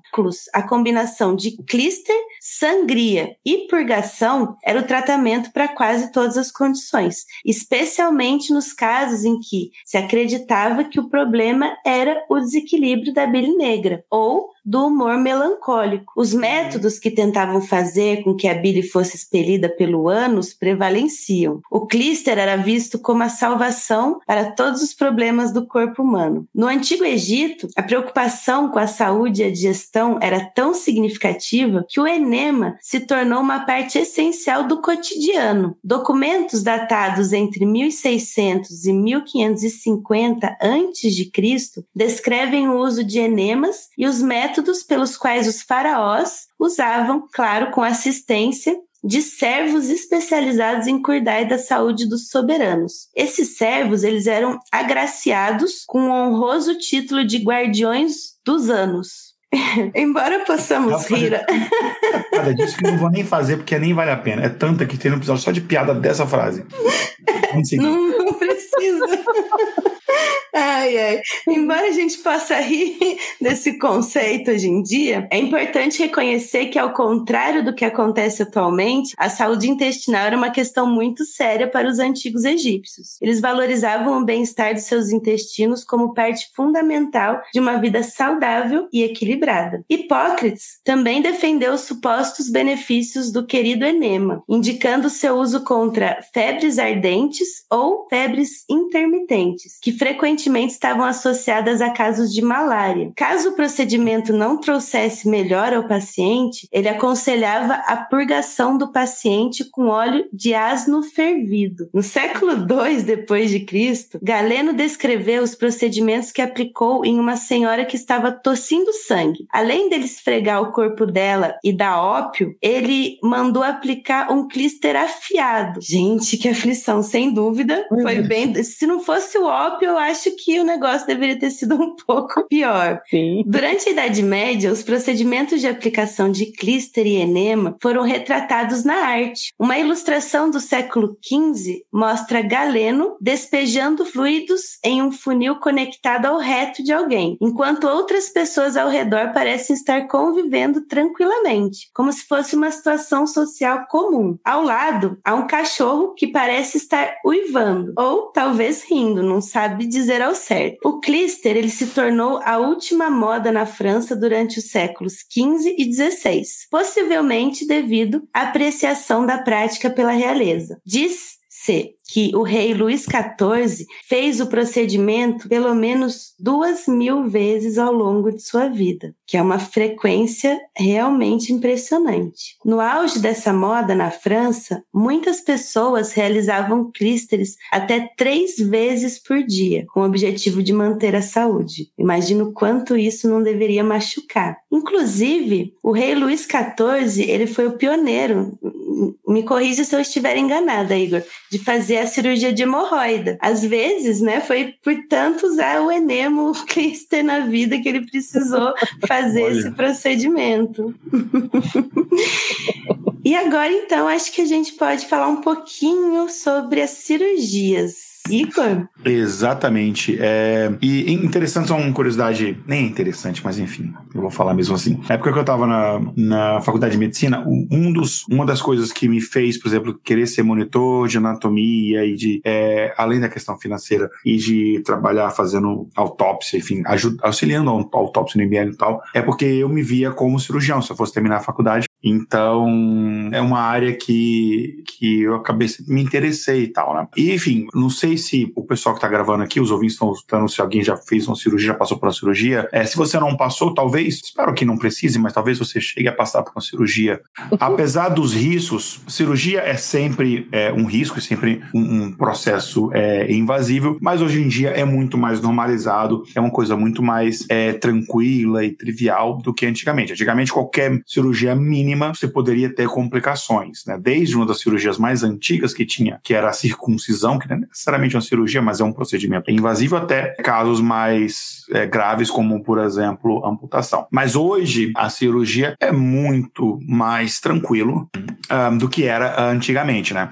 Primeiro que, antigamente, a cirurgia era uma prática limitada. Você, transplante de coração, você não pode nem imaginar, né? Obviamente, óbvio que não, né? Então, a cirurgia era uma prática uhum. muito mais limitada. Era usada só em casos médicos extremos, né? É, hoje em dia você tem cirurgia eletiva, né? Cirurgia plástica, por exemplo, é, na grande maioria dos casos é uma cirurgia eletiva. Enfim, você não precisa fazer por uma questão de, de, de vida ou morte, né? Antigamente não, era só, de fato, em casos extremos, né? Então, hoje você presume que tudo relacionado à cirurgia é, vai ser feito ali no ambiente esterilizado, que o procedimento não vai causar dor, que tem anestesia, que o cirurgião é uma pessoa que passou por um treinamento, uma faculdade, uma residência, tem experiência, tem uma habilidade, enfim, né? Enfim, é o que se espera, é o que normalmente acontece hoje em dia. Só que antigamente, galera, o que valia era a lei da selva, né? Então, assim, é infecção, pus, sangue para todo lado, isso era comum. Conceito de cirurgia no ambiente limpo, com precisão, ou mesmo com fins estritamente médicos, é são coisas um pouco mais recentes. Né? Como a gente vai ver, tinham cirurgias que eram praticamente, eram praticamente um show de circo mesmo. Pensando na cirurgia, é um, um ato mais invasivo que você tem, procedimento médico mais invasivo que você tem. Você vai abrir o corpo da pessoa para fazer uma intervenção. Né? Em alguns casos de cirurgia, você mata a pessoa de forma controlada para depois reviver. Transplante de coração, por exemplo, né? assim, é, entre aspas, obviamente. Né? Então você vai abrir pele, perfurar órgão, serrar osso, suturar vaso sanguíneo, enfim, você está fazendo isso, mas é uma, é uma, não é uma coisa simples. Então, é, como muitas pessoas imaginam hoje em dia, né? Algumas pessoas até achavam que era um ato quase divino, enfim, mas enfim, a gente não vai entrar nessas questões, né? É, enfim, e desde, como diz, como diz metade dos sambas enredos, desde os tempos mais primórdios, né? Os médicos têm utilizado a cirurgia para corrigir osso quebrado, tratar lesões traumáticas, amputar parte do corpo que estão doentes, né, para evitar uh, uma gangrena, enfim, uh, situações piores, né? E, enfim, a humanidade já fez, já faz, né, furo em crânio para tratar dor de cabeça, epilepsia, você tinha vários tratamentos bizarros, por exemplo, você tinha é, lobotomia para tratar a epilepsia, que é basicamente você, é, o cérebro ele tem dois hemisférios, né? E você tem uma estrutura que conecta os dois hemisférios. Um tratamento clássico para epilepsia antigamente era você fazer uma cirurgia cirurgia no cérebro, onde você é, separava os dois hemisférios, você cortava essa estrutura que unia os dois hemisférios. E aí, de fato, você evitava aquele, entre aspas, muitas aspas, curto-circuito de um lado do cérebro que espalha para o cérebro inteiro e causa o ataque é, epilético, mas você tinha, sei lá, como se fossem dois cérebros independentes. A pessoa, sei lá, começava a abotoar a camisa com uma mão e desabotoava com a outra. A pessoa é, via uma imagem só com um olho, ela tinha uma reação, com outro olho, ela tinha outra reação. Tipo, uma pessoa, sei lá, uma freira super religiosa, ela via uma imagem, sei lá, pornográfica com um olho, ela ficava toda horrorizada, com o outro ela ficava excitada. Então eram coisas, procedimentos bizarros, mas que aconteciam. A história da epilepsia dá um episódio bizarro só em si. Enfim, era comum esse tipo de coisa, parte do que a gente chama hoje em dia né, de medicina macabra em, si e tal, né?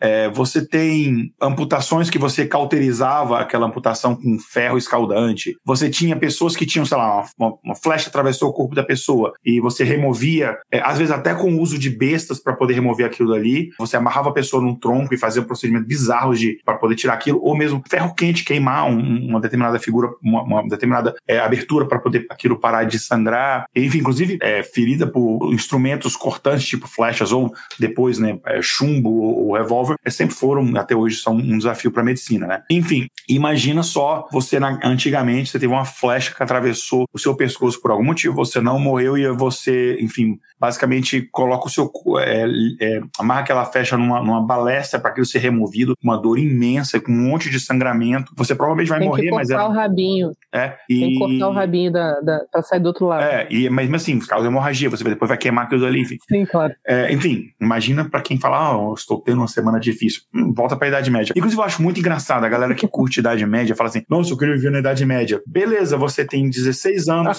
10 filhos, 5 morreram de desviteria, você vai morrer de peste daqui a 6 meses. Vai lá, vai lá, amigão. Volta pra Idade Média. Enfim. Não tinha internet, gente. Não dá pra, pra viver lá, não. Não tinha internet, enfim. Não tinha intervalo de confiança. Então, É, nenhum intervalo de confiança. O conceito estatístico, nem o O podcast. próprio, né? né?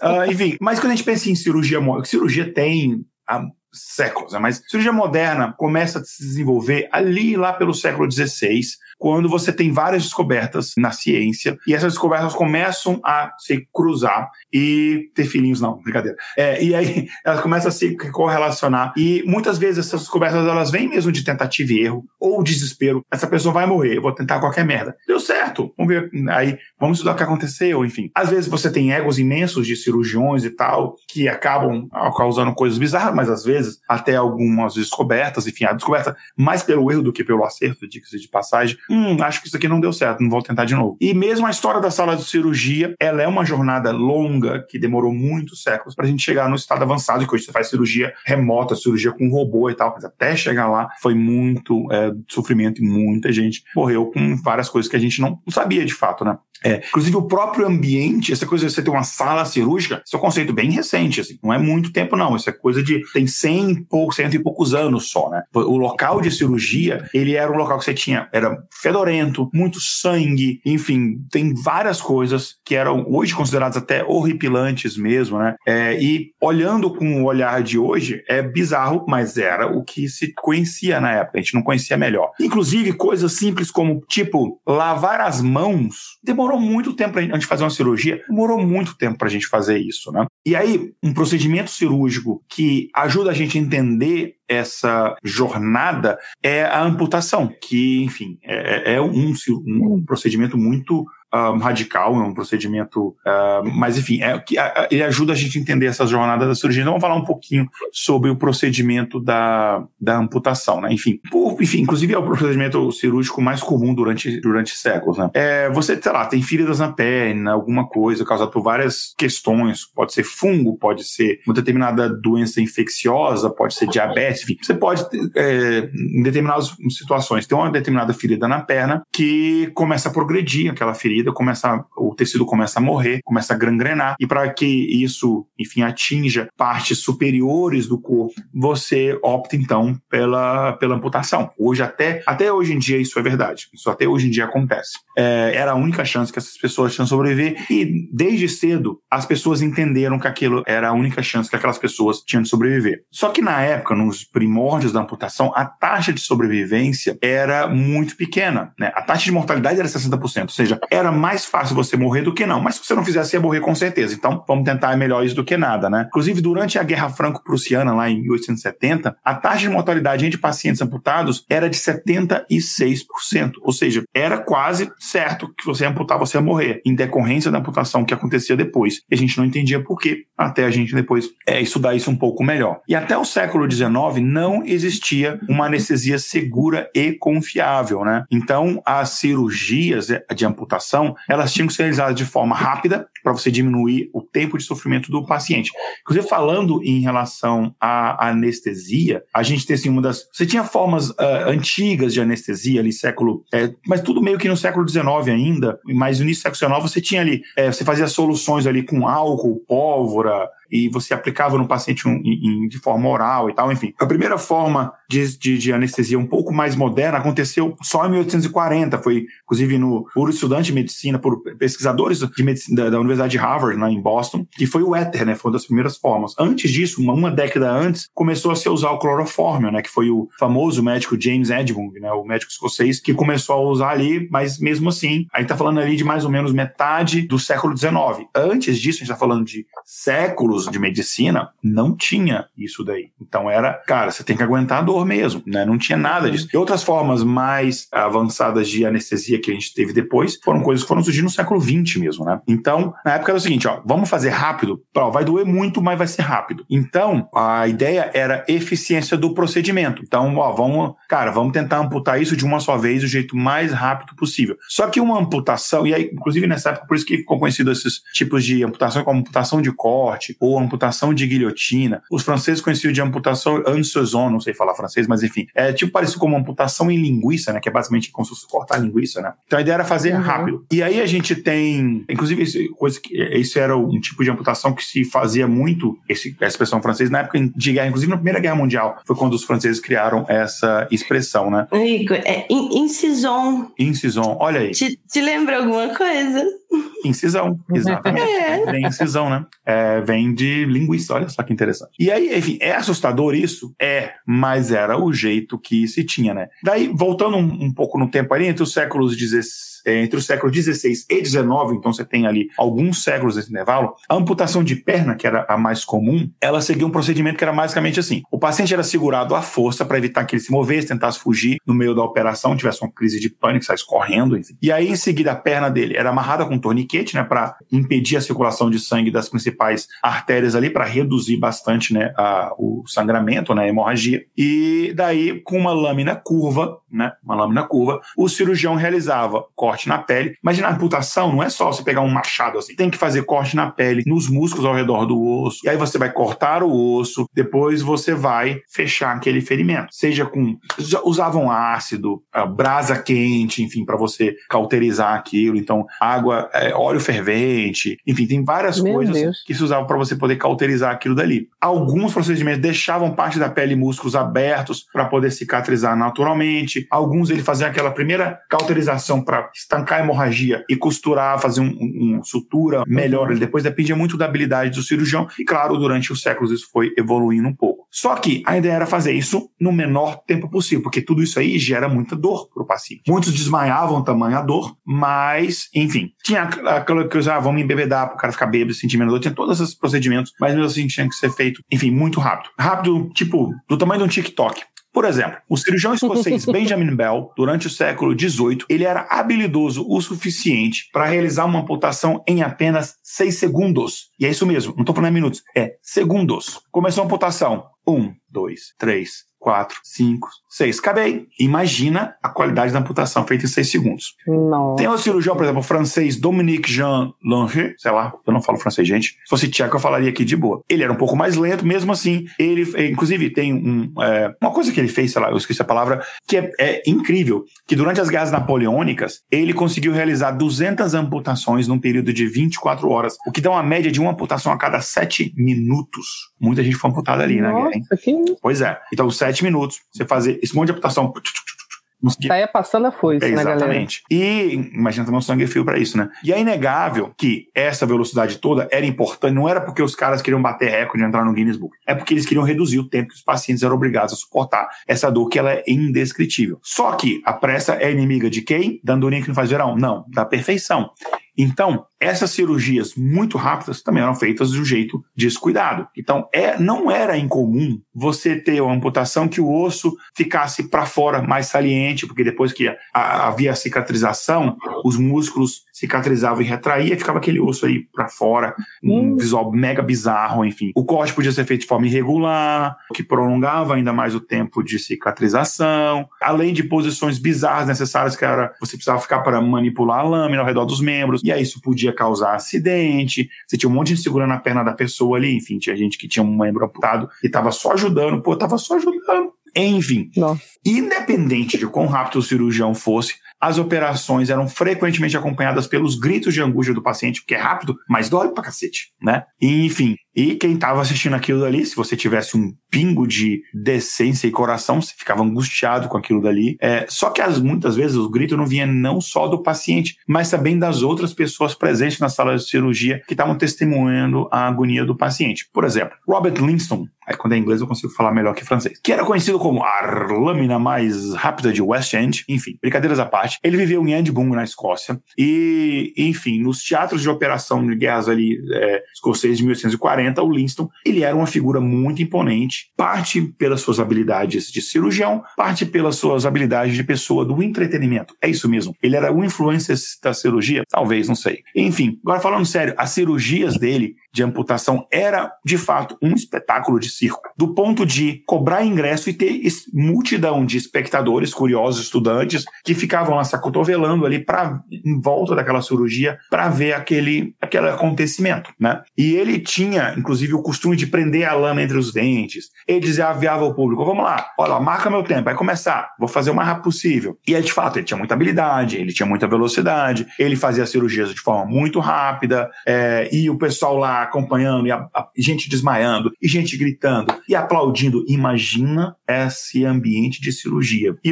e grito de dor, enfim, aquele caos, enfim, a habilidade dele cirúrgica e toda essa teatralidade acabou tornando ele uma personalidade famosa e também controversa, né? Porque ele tornava aquilo ali um espetáculo, né? É tipo, sei lá, eu tô fazendo uma cirurgia e ficar transmitindo ali, fazendo live, fazendo dancinha do TikTok com bisturi, enfim, imagina só. Se bem que daqui a um tempo talvez isso seja infelizmente normalizado, né? Enfim. Só que essa destreza e velocidade dele também levou ele a cometer alguns acidentes trágicos, né? Durante as cirurgias. Numa ocasião é, específica, por exemplo, ele cortou acidentalmente os testículos testículos de um paciente durante uma operação, né? Enfim, imagina só. Pelo menos o cara fez uma vasectomia e não pagou nada mais. Mas brincadeiras à parte, eu vou fazer um monte de piadas bizarras aqui, me desculpem, tá? não, não, não vão me cancelar, não. É, mas, mas enfim, aconteceu. E foi uma cirurgia. Ele, ele tinha cirurgias, inclusive, de, de amputação, né? Só lembrando que eu esqueci de falar, que duravam menos de três minutos do corte à sutura. Imagina isso. Cara, dá pra fazer um monte de cirurgia por dia e ganhar um monte de dinheiro, né? Outro acidente que ele que aconteceu com ele foi quando ele acidentalmente amputou os dedos de, do assistente dele. O cara tava só ajudando, teve os dedos amputados, porque o cara tava lá segurando a perna do paciente para manter imóvel, e ele vai lá e faz isso. Nesta mesma cirurgia, um membro da plateia desmaiou de pânico e acabou morrendo por conta disso, de susto, porque na hora da cirurgia, a lâmina dele passou tão perto que o cara deu um susto, desmaiou e morreu. Um o que é interessante, a gente pode falar que naquela cirurgia ele fez uma amputação com uma taxa de mortalidade de 300%. Olha só, a estatística aqui consegue fazer isso e isso. Virou um e acertou em três. Exatamente. Cara, é, é, é, assim, a gente tá, fazendo, a gente tá rindo aqui porque passa muito tempo, mas é bizarro se você pensar, né? Enfim, Sim, ele tinha toda essa demais. atmosfera é. Era o Dr. Ray, esse, né? Dr. Ray. E, o processinho. Ainda bem que a gente tá, Natália, agora advogada, que pode nos Enfim, a atmosfera extravagante em torno das cirurgias dele, né? Que, inclusive, não só ele, outros cirurgiões famosos também faziam isso, não era só o Robert Linston, né? Mas é uma coisa, inclusive, é uma coisa muito dessa época na Europa, né? Você tem vários outros fenômenos, não só na medicina, você tinha, sei lá, se você vai estudar, sei lá, é, a história do espiritismo, é dessa mesma época que começa aquele fenômeno das mesas girantes, que era um grande espetáculo, enfim. É esses espetacularização nessa época da Belle Époque é uma coisa muito característica dessa época da Europa, né? Mas enfim, daí você vê com, com o início da cirurgia moderna, tanto em Londres quanto em Paris, as cirurgias até então se assemelhavam a espetáculos de circo, espetáculos da Broadway. Inclusive, como eu falei, eu não estava falando brincando, eram cobrados ingressos, tipo um teatro comum, e tinha uhum. fila de espera, né? Enfim, então o cirurgião ali ele estava mais preocupado em entreter o público do que realizar a cirurgia em si. E, inclusive, antes de, de, de, começar o procedimento, ele era aplaudido, aclamado, como se fosse uma estrela no palco mesmo. Sei lá, Greta Garbo acabou de chegar. Enfim, tem que ser muito velho pra é. saber quem é. Enfim, é, e tinha todo aquele espetáculo, tinha cartaz, enfim, era um negócio bizarro, mas era, era assim que, que acontecia. Exatamente, é verdade. E conforme o Igor falou, né, chamou atenção para essa parte da, da limpeza, de ser um ambiente estéreo, né? É, esse modelo, né, de, de sala de cirurgia a, a gente tem um acesso hoje, a gente acha que sempre foi assim, né? A gente, ou na vida real, ou através de séries e filmes, a gente vê aquela sala de cirurgia, né? Aquele ambiente cuidadosamente projetado para garantir uma esterilidade, segurança máxima para os pacientes, né? Salas impecavelmente limpas, equipadas com tecnologia de última geração, os médicos e a equipe cirúrgica entrando usando máscaras, luvas descartáveis, né? Todos cobertos com aqueles aventais, garantindo que cada procedimento seja realizado com os mais altos padrões de higiene. No entanto, no século XIX, né, ao longo do século XIX, esses teatros de operação aí que o Igor comentou, né, eram é, uma história totalmente diferente. Naquela época, as pessoas preferiam que esses ambientes fossem sujos e até mesmo nojentos. Por quê? Eles acreditavam que a presença de sangue, pus, né, nas cirurgias, era um sinal de que o cirurgião estava realmente trabalhando com vigor, com eficiência. E isso era visto como uma prova da sua habilidade. É, a esterilização não era uma preocupação, né, de jeito nenhum nesse período, e as infecções pós-operatórias eram muito comuns e frequentemente fatais. A falta de conhecimento sobre germes e as técnicas assépticas contribuíram para um cenário onde as cirurgias eram realizadas em condições insalubres, com equipamentos reutilizados e sem uso adequado de materiais de proteção, né, luvas, máscaras. Essas mesas cirúrgicas costumavam ficar manchadas de de sangue e pus, né, como eu falei anteriormente, acumulado ao longo de inúmeras cirurgias. Então, assim, não era só o sangue e pus daquela cirurgia, não. Eram acumulados de várias outras. E naquela época, as luvas cirúrgicas ainda não haviam sido inventadas. Portanto, os cirurgiões realizavam como? Com as próprias mãos, né? Sem nenhum equipamento de proteção. Não tinha luva, também não tinha um saquinho, não, de mercado para você enfiar a mão ali.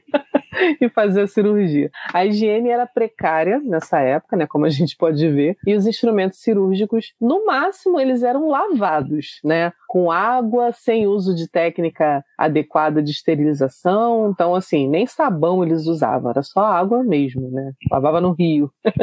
Além disso, as mãos dos cirurgiões também raramente eram lavadas antes das cirurgias. E se a gente pensar nos, nos jalecos, né, que hoje em dia a gente pensa sempre assim que tem que estar tá aquele jaleco branquinho, perfeitamente higienizado, né? E naquela época era justamente o contrário, porque quanto mais camadas de sangue e outros fluidos corporais tivessem, isso significaria que ele era o cirurgião era bom, era eficiente. É, era uma indicação de que ele tinha muita experiência, ele havia realizado muitas cirurgias bem-sucedidas. E esse conce é, conceito refletia a falta de conhecimento sobre as práticas de higiene da época, né? E as crenças equivocadas de que um ambiente cirúrgico sujo era um indicador de experiência e habilidade. Nem mesmo os próprios cirurgiões estavam imunes, né, claro, a esses perigos que existiam nos hospitais e nas escolas médicas. Um exemplo trágico é o caso do professor Jacob Koletskan, alguma coisa assim, que faleceu em 1846 devido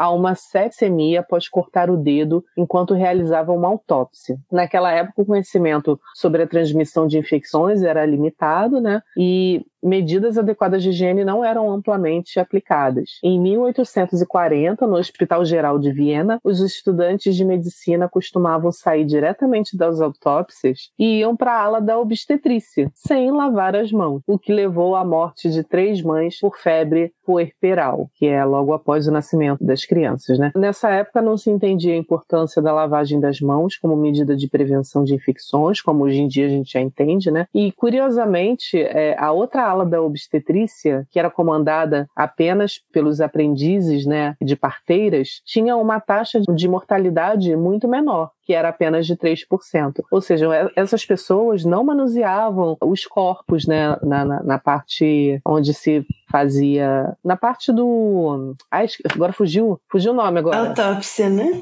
Não, é, onde se faziam as autópsias, exatamente. Então, quando os estudantes de medicina e os aprendizes de parteira trocavam de alas, a alta taxa de mortalidade acompanhou os estudantes de medicina. Foi aí que eles perceberam que tinha alguma coisa, né, específica ali com eles, e nada mais era do que as mãos contaminadas por bactérias. Esse episódio histórico ficou conhecido como Agora sempre lave as mãos, e foi um marco na compreensão da importância da higiene. Principalmente em áreas hospitalares. Né? O médico Ignaz Semmelweis, ao perceber a correlação entre a falta de higiene das mãos e a alta taxa de mortalidade entre as mães da ala da obstetrícia, né, desse hospital lá de Viena, ele fez uma descoberta revolucionária. Ordenou que a equipe médica começasse a lavar as mãos com sabão e uma solução de cloro antes de atender os pacientes. Esse simples ato né, teve um efeito milagroso. As taxas de mortalidade despencaram drasticamente. Então, assim, já existia sabão, já existiam substâncias que matavam os germes, né? Eles só não sabiam que era necessário utilizar, né, como prevenção. Infelizmente, suas descobertas não foram amplamente aceitas e adotadas. Tudo que é novo vai ter resistência, né? No entanto, no século XIX, o Joseph Lister deu continuidade às ideias sobre a relação entre germes e doenças, que foi iniciado pelo microbiologista Louis Pasteur. É, o Lister introduziu esse conceito de antisepsia, revolucionando o campo da cirurgia como um todo. Ele defendia o uso de produtos químicos antissépticos, como ácido carbólico, e a prática de limpezas meticulosas, meticulosas para evitar infecção durante os procedimentos de cirurgia. Ah, apesar de enfrentar a resistência e ceticismo de alguns colegas, as teorias de Lister foram comprovadas pelos resultados obtidos. Claro, não tem, não tem como você dizer que é só uma coincidência, né? Tá muito claro. E assim, as teorias de Lister e os avanços científicos no campo da microbiologia venceram os debates e dúvidas, marcando uma virada no século XX em relação à cirurgia segura e asséptica, o que trouxe grandes benefícios para a medicina e para a humanidade como um todo. Verdadeiramente, o Joseph Lister deixou um legado duradouro na medicina e a sua abordagem antisséptica revolucionou as cirurgias e os cuidados médicos. Sua contribuição foi tão significativa que ele foi homenageado com o nome do famoso enxaguante bucal, o Listerine, que todo mundo conhece, né? Que muitos de nós usamos para cuidar da saúde bucal. E isso foi em homenagem a ele. Inclusive, fica aqui uma dica ao pessoal do Listerine patrocinar a gente aqui, que a gente pode até recomendar, viu, gente? Aí, isso aí. Beleza. Também acha?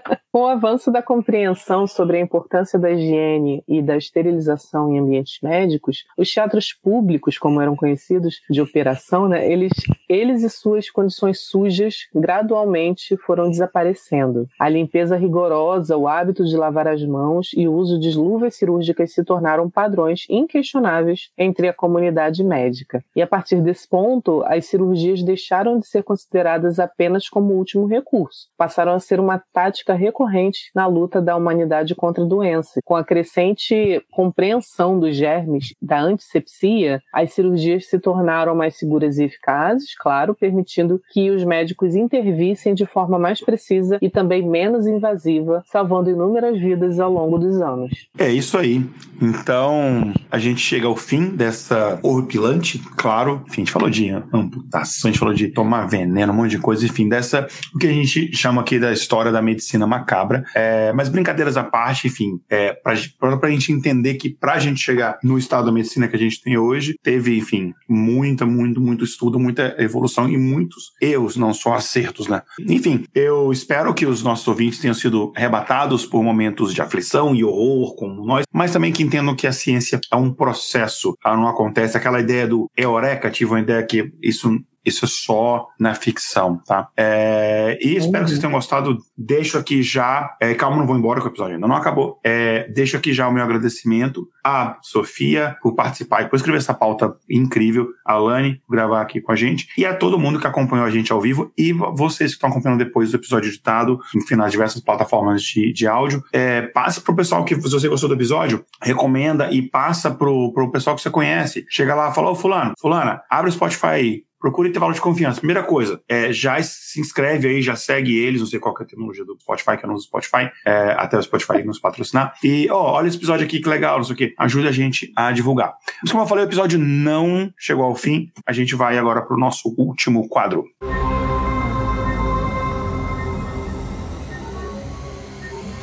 Espaço Amostral.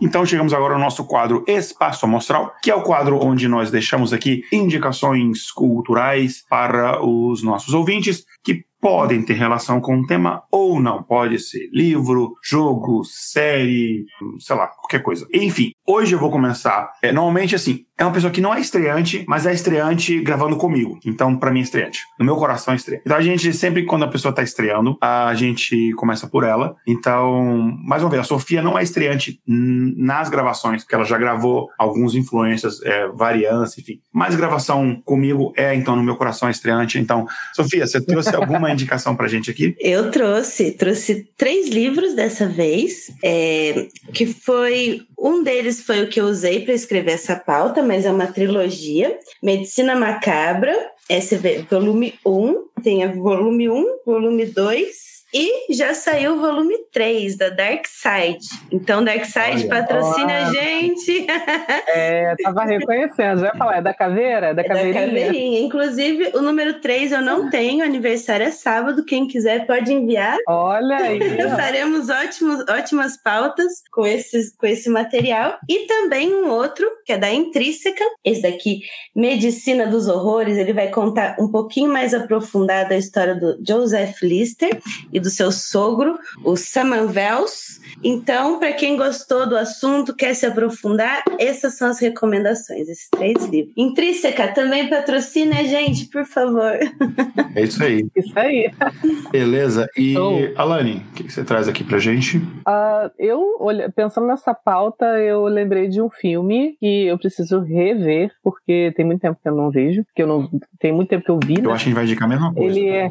Ai, será? Vai lá, vai lá. É de mil, é um filme de 1985. Ah, então não é. Chamado. Não é. Chamado Reanimator, que em português, se eu não me engano, era A Hora dos Mortos-Vivos, alguma coisa assim. E tem um estudante de medicina que começa a fazer uns estudos lá e ele desenvolve uma substância, um reagente que é capaz de reanimar criaturas mortas. Né? Aí ele tem lá um colega de quarto que fica fazendo aquele trabalho que o Igor é, explicou que passou a ser comum, né? Que era alguém para arrumar os corpos para ele fazer essa experiência. E tinham que ser corpos recentes, né? Não, não podia estar tá em estágio de decomposição. É, daí tem uma treta lá com o professor lá da faculdade que ele quer, ele quer pegar o, o mérito para ele, né? Então existe toda essa trama aí, mas é, cara, filme de 1985 vocês já podem imaginar aí ótimos efeitos, sabe? Aquela beleza, mas que a gente adora assistir, né? Os melhores, Ana. São os melhores. Uhum. Isso aí. Beleza, mais alguma indicação? Não, só consegui lembrar dessa e também fiquei pensando muito no Frankenstein, na, na história do Frankenstein. Né?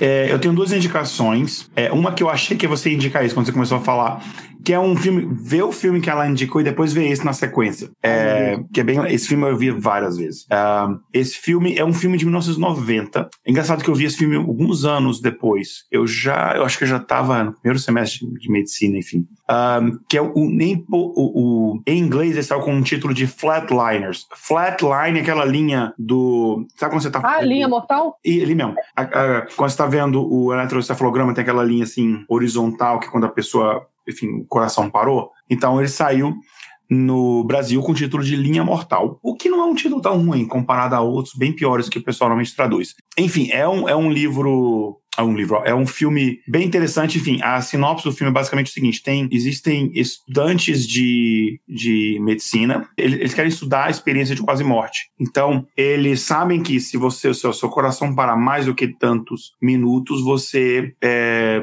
você não consegue voltar sem nenhum tipo de, sem nenhum tipo sequela. de sequela. Então, eles fazem assim, eles provocam uma parada cardíaca um no outro e fica todos os colegas ali prontos para fazer aquela pessoa voltar a ressuscitar, né? Uhum. E, e aí dá aquele tempo que eles estabeleceram, e aí a pessoa volta, e aí a pessoa conta como é que foi a experiência de, de quase morte.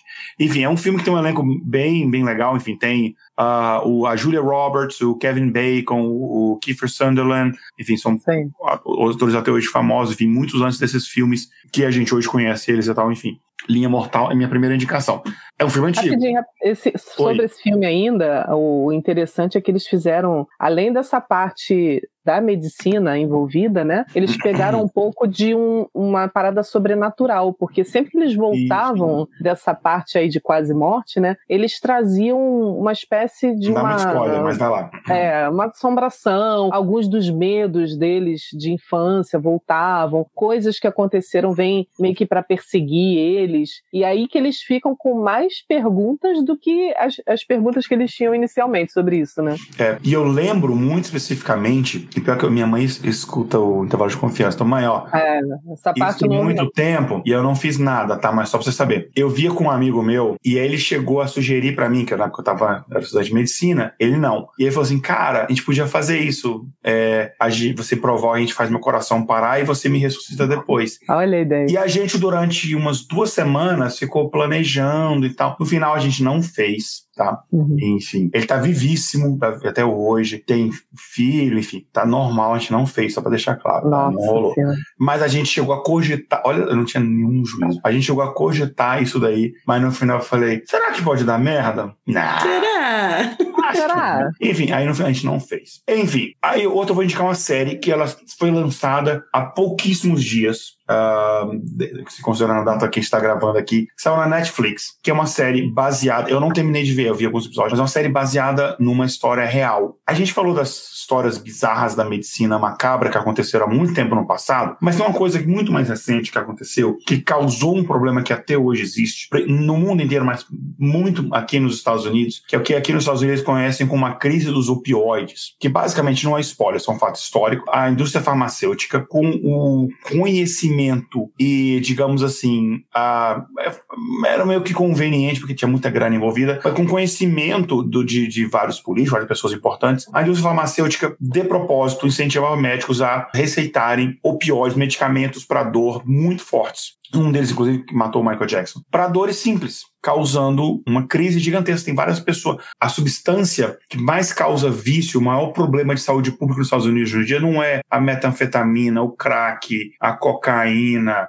nada disso. São, os, são medicamentos para dor, opioides, medicamentos com receita controlada hoje em dia, mas que eram distribuídos como se fosse, sei lá, sonrisal aí pelos anos 80 e 90. E aí fizeram, tem um livro que conta essa história, e fizeram uma série inspirada nesse livro, tem um pouco de ficção, mas a maioria ali é inspirada de fato, baseado em fatos reais. Eu não terminei de ver, mas até o momento estou gostando. Os reviews são muito bons. E o nome da série em inglês saiu como Painkiller. Em português, eu pesquisei aqui, saiu com o nome de Império da Dor saiu na Netflix. A gente está gravando esse episódio aqui em agosto de 2023. Saiu, eu acho que tem menos de uma semana. É uma série muito recente, então é uma coisa bem nova aí para o pessoal acompanhar, tá? Então, é, é, raro eu todas as minhas indicações terem relações com o tema, mas enfim. É, tem, ok? É, considerações finais, Jabá, alguém tá vendendo um Monza quer anunciar aqui, enfim, fique à vontade. Não, para mim não. Também não. Siga-nos nas redes sociais. Exato, isso aí. É isso aí. Siga o intervalo de confiança e a gente também, no post do episódio, quando sair o episódio publicado, é, vai. Para quem tá acompanhando ao vivo, sai essa semana mesmo. A gente acabou adiando a gravação para deixar muito em cima da data. Desculpa, Léo, nosso editor, mas muito por causa da minha voz. É, que eu tentei dar um pouquinho mais de tempo pra eu ter um pouquinho de voz. Semana passada eu tinha uhum. zero voz mesmo. Eu era no voice, não tenho The Voice, eu era no voice. Enfim. é, então, obrigado a todo mundo que nos acompanha ajude a divulgar o intervalo de confiança, vamos ajudar a crescer o podcast. É isso então. Gente, um grande abraço, obrigado de novo. Tchau, tchau. Tchau, tchau. gente. Até a próxima.